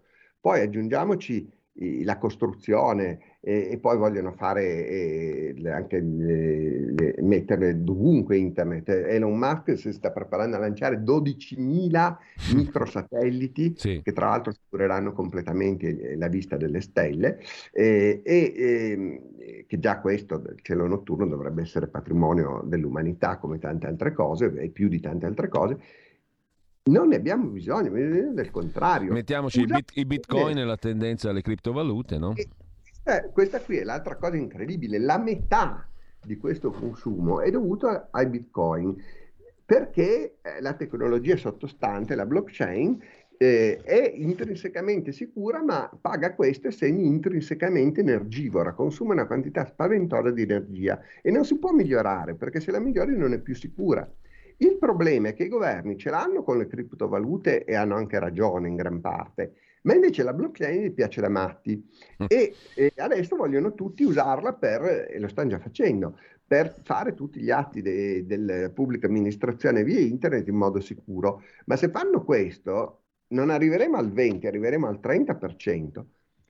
Ora, se uno vuole veramente ridurre eh, le emissioni da qui al 2030, eh, c'è un modo molto semplice. Primo, vietiamo la blockchain in tutto il mondo. Secondo, l'altra metà del consumo di internet a cosa è dovuto? Essenzialmente ai filmati. E la maggior parte dei filmati sono totalmente stupidi, sono quelli eh, o dei, dei, siti erotici oppure dei, eh, del Dio che faccio colazione nel bar sotto casa e lo metto su Facebook. Sì. Allora, mettiamo, non dico di abolire Facebook ovviamente, ma mettiamo un limite, mettiamo che si possono caricare solo le foto, no? Per esempio, è, è certamente molto eh, questo, in questo modo possiamo ridurre le emissioni da quel 2030 di un 15-18% semplicemente con un accordo politico, non serve una tecnologia nuova. Professore. Invece farlo con le auto elettriche, che è una cosa da pazzi. Cioè, eh, a parte che eh, le auto elettriche non, non, sono una tecnologia ancora molto inefficiente, ma non prima non ci sono i materiali per costruire eh, un miliardo e 300 milioni di auto elettriche, perché in giro nel mondo c'è un miliardo e 300 milioni di auto.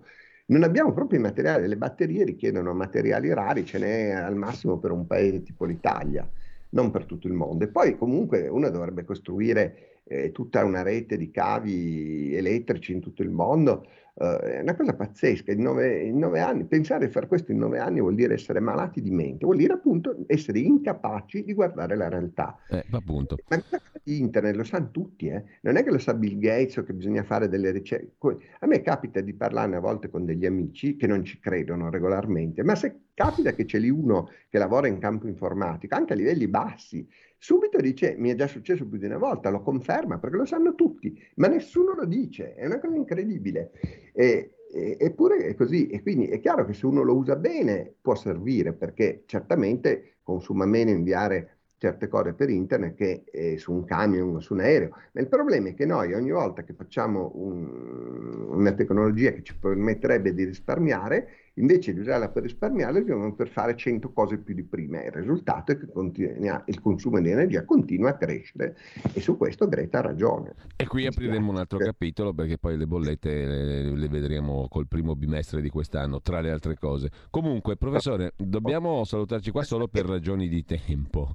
Ehm, le volevo mm, chiedere se possiamo risentirci perché mm, è interessante seguire anche l'attualità con uh, un, un lume di diciamo di ragione qual è quello che lei ci ha offerto oggi. Eh, una domandina finale però mi tocca fargliela per quanto stupida, ma lei un, uh, un, appiglio di speranza per un recupero della ragione, quella buona, quella galileiana, diciamo così, per capirci, lo vede o no in questa nostra società, in questo mondo? Ma, eh, la speranza c'è sempre, diciamo. Uh, io vorrei sottolineare una cosa. Mm, Beh, anche la storia, in fondo Cartesio ha cominciato, e, anche Galileo hanno cominciato da soli e, e, poi hanno influenzato tutto il mondo. Quindi, come dice lo stesso Havel, non si può mai sapere quando una palla di neve diventerà una valanga, noi non possiamo fare altro che provarci. Però vorrei sottolineare una cosa, e cioè che questo ci dimostra che in realtà anche eh, il pensiero umanistico, la filosofia, ma il pensiero umanistico in genere, non è affatto inutile conta moltissimo anche perché comunque, come dice, aveva già capito Aristotele 2500 anni fa, eh, è impossibile non avere una filosofia. La differenza è tra avere una filosofia implicita e quindi non critica e averne invece una esplicita e quindi consapevole critica e delle due meglio la seconda.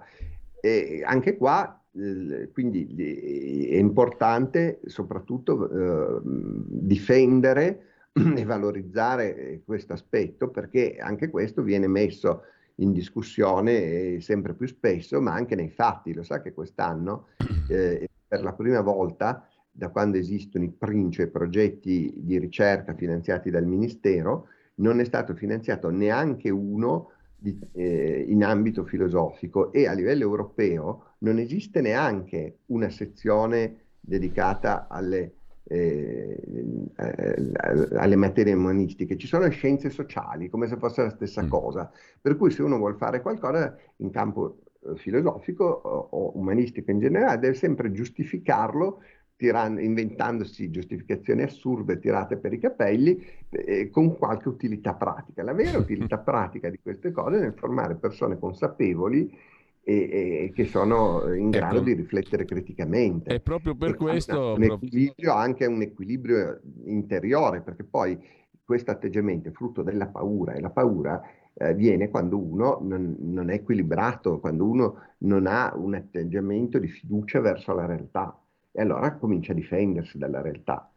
Proprio Quindi questo è fondamentale, questa è la vera utilità delle, delle materie umanistiche. Ecco, proprio per questo io chiudo con l'utilità invece della radio, eh, rispetto ai tweet, rispetto alla comunicazione social standard. Avere 55 minuti per parlare come si fa, come abbiamo fatto adesso, è molto meglio che eh, un tweet. Mi sembra una banalità, ma forse non lo è così tanto, insomma. No, no, è affatto.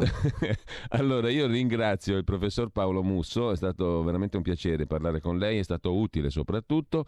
La scienza e l'idea di ragione, scienza, filosofia e religione, da Galileo ai buchi neri e oltre, il titolo completo del libro del professor Paolo Musso, del quale abbiamo pure parlato. Il suo pezzo lo trovate in home page su fondazioneium.it.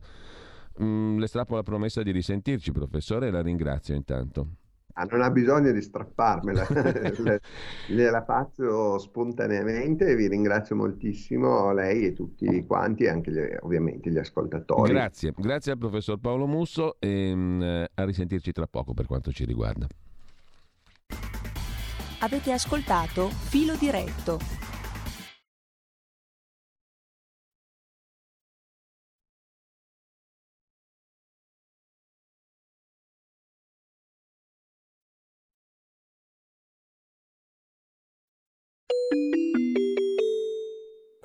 Parlamento. Il deputato Bitonci ha facoltà di illustrare l'interrogazione di cui è cofirmatario. Un minuto, prego.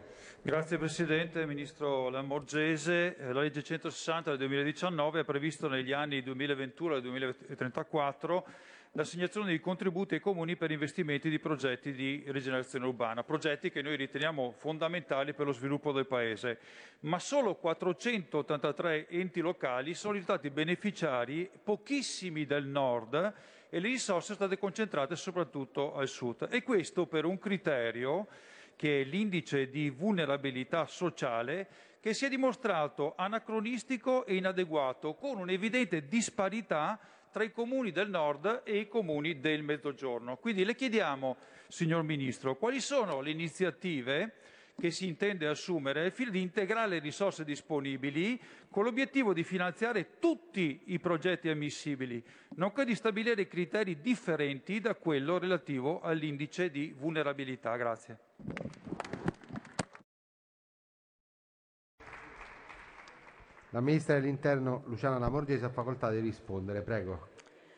Signor Presidente, onorevoli deputati, il quadro giuridico di riferimento relativo all'erogazione dei contributi di, ai comuni per investimenti in progetti di rigenerazione urbana ha trovato puntuale applicazione e attuazione con il decreto del Presidente del Consiglio dei Ministri 21 gennaio 2021 adottato di concerto con i Ministri dell'Economia e delle Finanze, dell'Interno, delle Infrastrutture e dei Trasporti, a seguito dell'intesa acquisita in Conferenza Stato, Città e Autonomie Locali il 26 novembre 2020 ed è in quella sede che si è convenuto sulla necessità di introdurre tra i criteri per la selezione dei progetti quello ricordato dall'onorevole interrogante che fa riferimento all'indice di vulnerabilità sociale e materiale così come definito dall'Istat.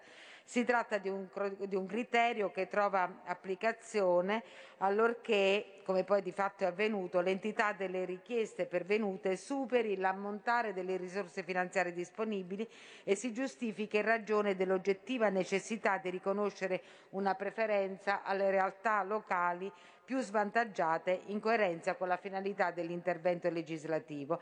Pertanto il decreto di individuazione dei comuni risultati beneficiari con l'approvazione della relativa graduatoria che è stata adottata a dicembre 2021 dal Ministero eh, dell'Economia eh, e Finanze, Interno e Infrastrutture, non poteva non tener conto di quei criteri che erano stati concertati e prefissati nel procedere alla distribuzione delle risorse.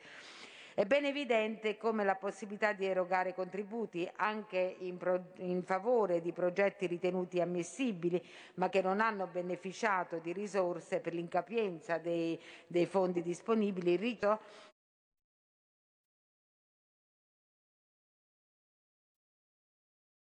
Dopo un primo intervento già effettuato con il decreto legge 152 del 2021 che ha implementato nel quadro delle risorse del PNRR i fondi disponibili integrandoli di 200 milioni di euro per gli esercizi finanziari 2023-2024 Ulteriori interventi sono stati disposti con la legge di bilancio 2022 allo scopo di corrispondere alle esigenze di riequilibrio segnalato da più parti. Si è stabilito infatti che i fondi in questione, integrati per il corrente esercizio di ulteriori 300 milioni, possano essere assegnati anche ai progetti presentati dai comuni con popolazione inferiore a 15.000 abitanti che in forma associata superano, superano detta soglia. Potranno concorrere a questo nuovo finanziamento anche quei comuni che non sono risultati beneficiari del finanziamento per l'insufficienza delle risorse. La stessa legge di bilancio 2022 ha previsto che a decorrere dal 2023 le regioni possano utilizzare le risorse già ad esse assegnate per gli investimenti in tema di rigenerazione urbana prevista dalla legge di bilancio 2019, proprio allo scopo di realizzare i progetti ricadenti nel proprio territorio ritenuti ammissibili ma non finanziati nell'ambito della graduatoria di cui ho detto prima. Tuttavia, ben consapevole della delicatezza e della rilevanza della tematica, come ho detto prima, segnalato da più parti, in coerenza con un apposito ordine del giorno approvato in sede di discussione di legge di bilancio 2022, assicuro che il Governo è impegnato nell'individuazione di ogni utile soluzione per andare incontro alle esigenze degli onorevoli interroganti. A facoltà di replicare il deputato Bitonci, due minuti, prego.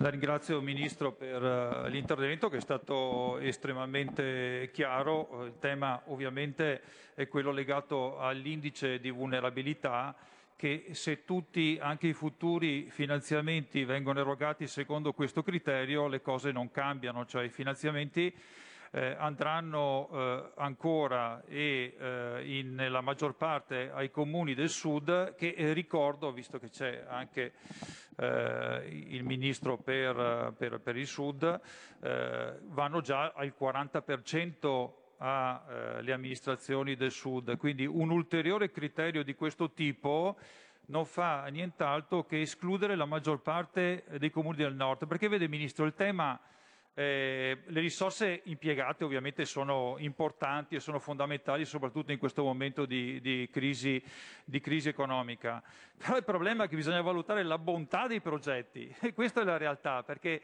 se viene poi rialti, eh, ripartito secondo dei criteri Istat, alla fine magari vengono finanziati dei progetti che hanno eh, magari di minore valore anche di carattere sociale eh, rispetto a magari alcuni comuni del nord che hanno presentato dei progetti ottimi e che non sono stati finanziati. Quindi non è tanto una mera rivendicazione di carattere territoriale, quindi nord-sud, ma che vengano finanziati i comuni che effettivamente presentano dei progetti che abbiano un'effettiva capacità di recupero anche di carattere sociale, di rigenerazione urbana legate a progetti di carattere sociale. Grazie.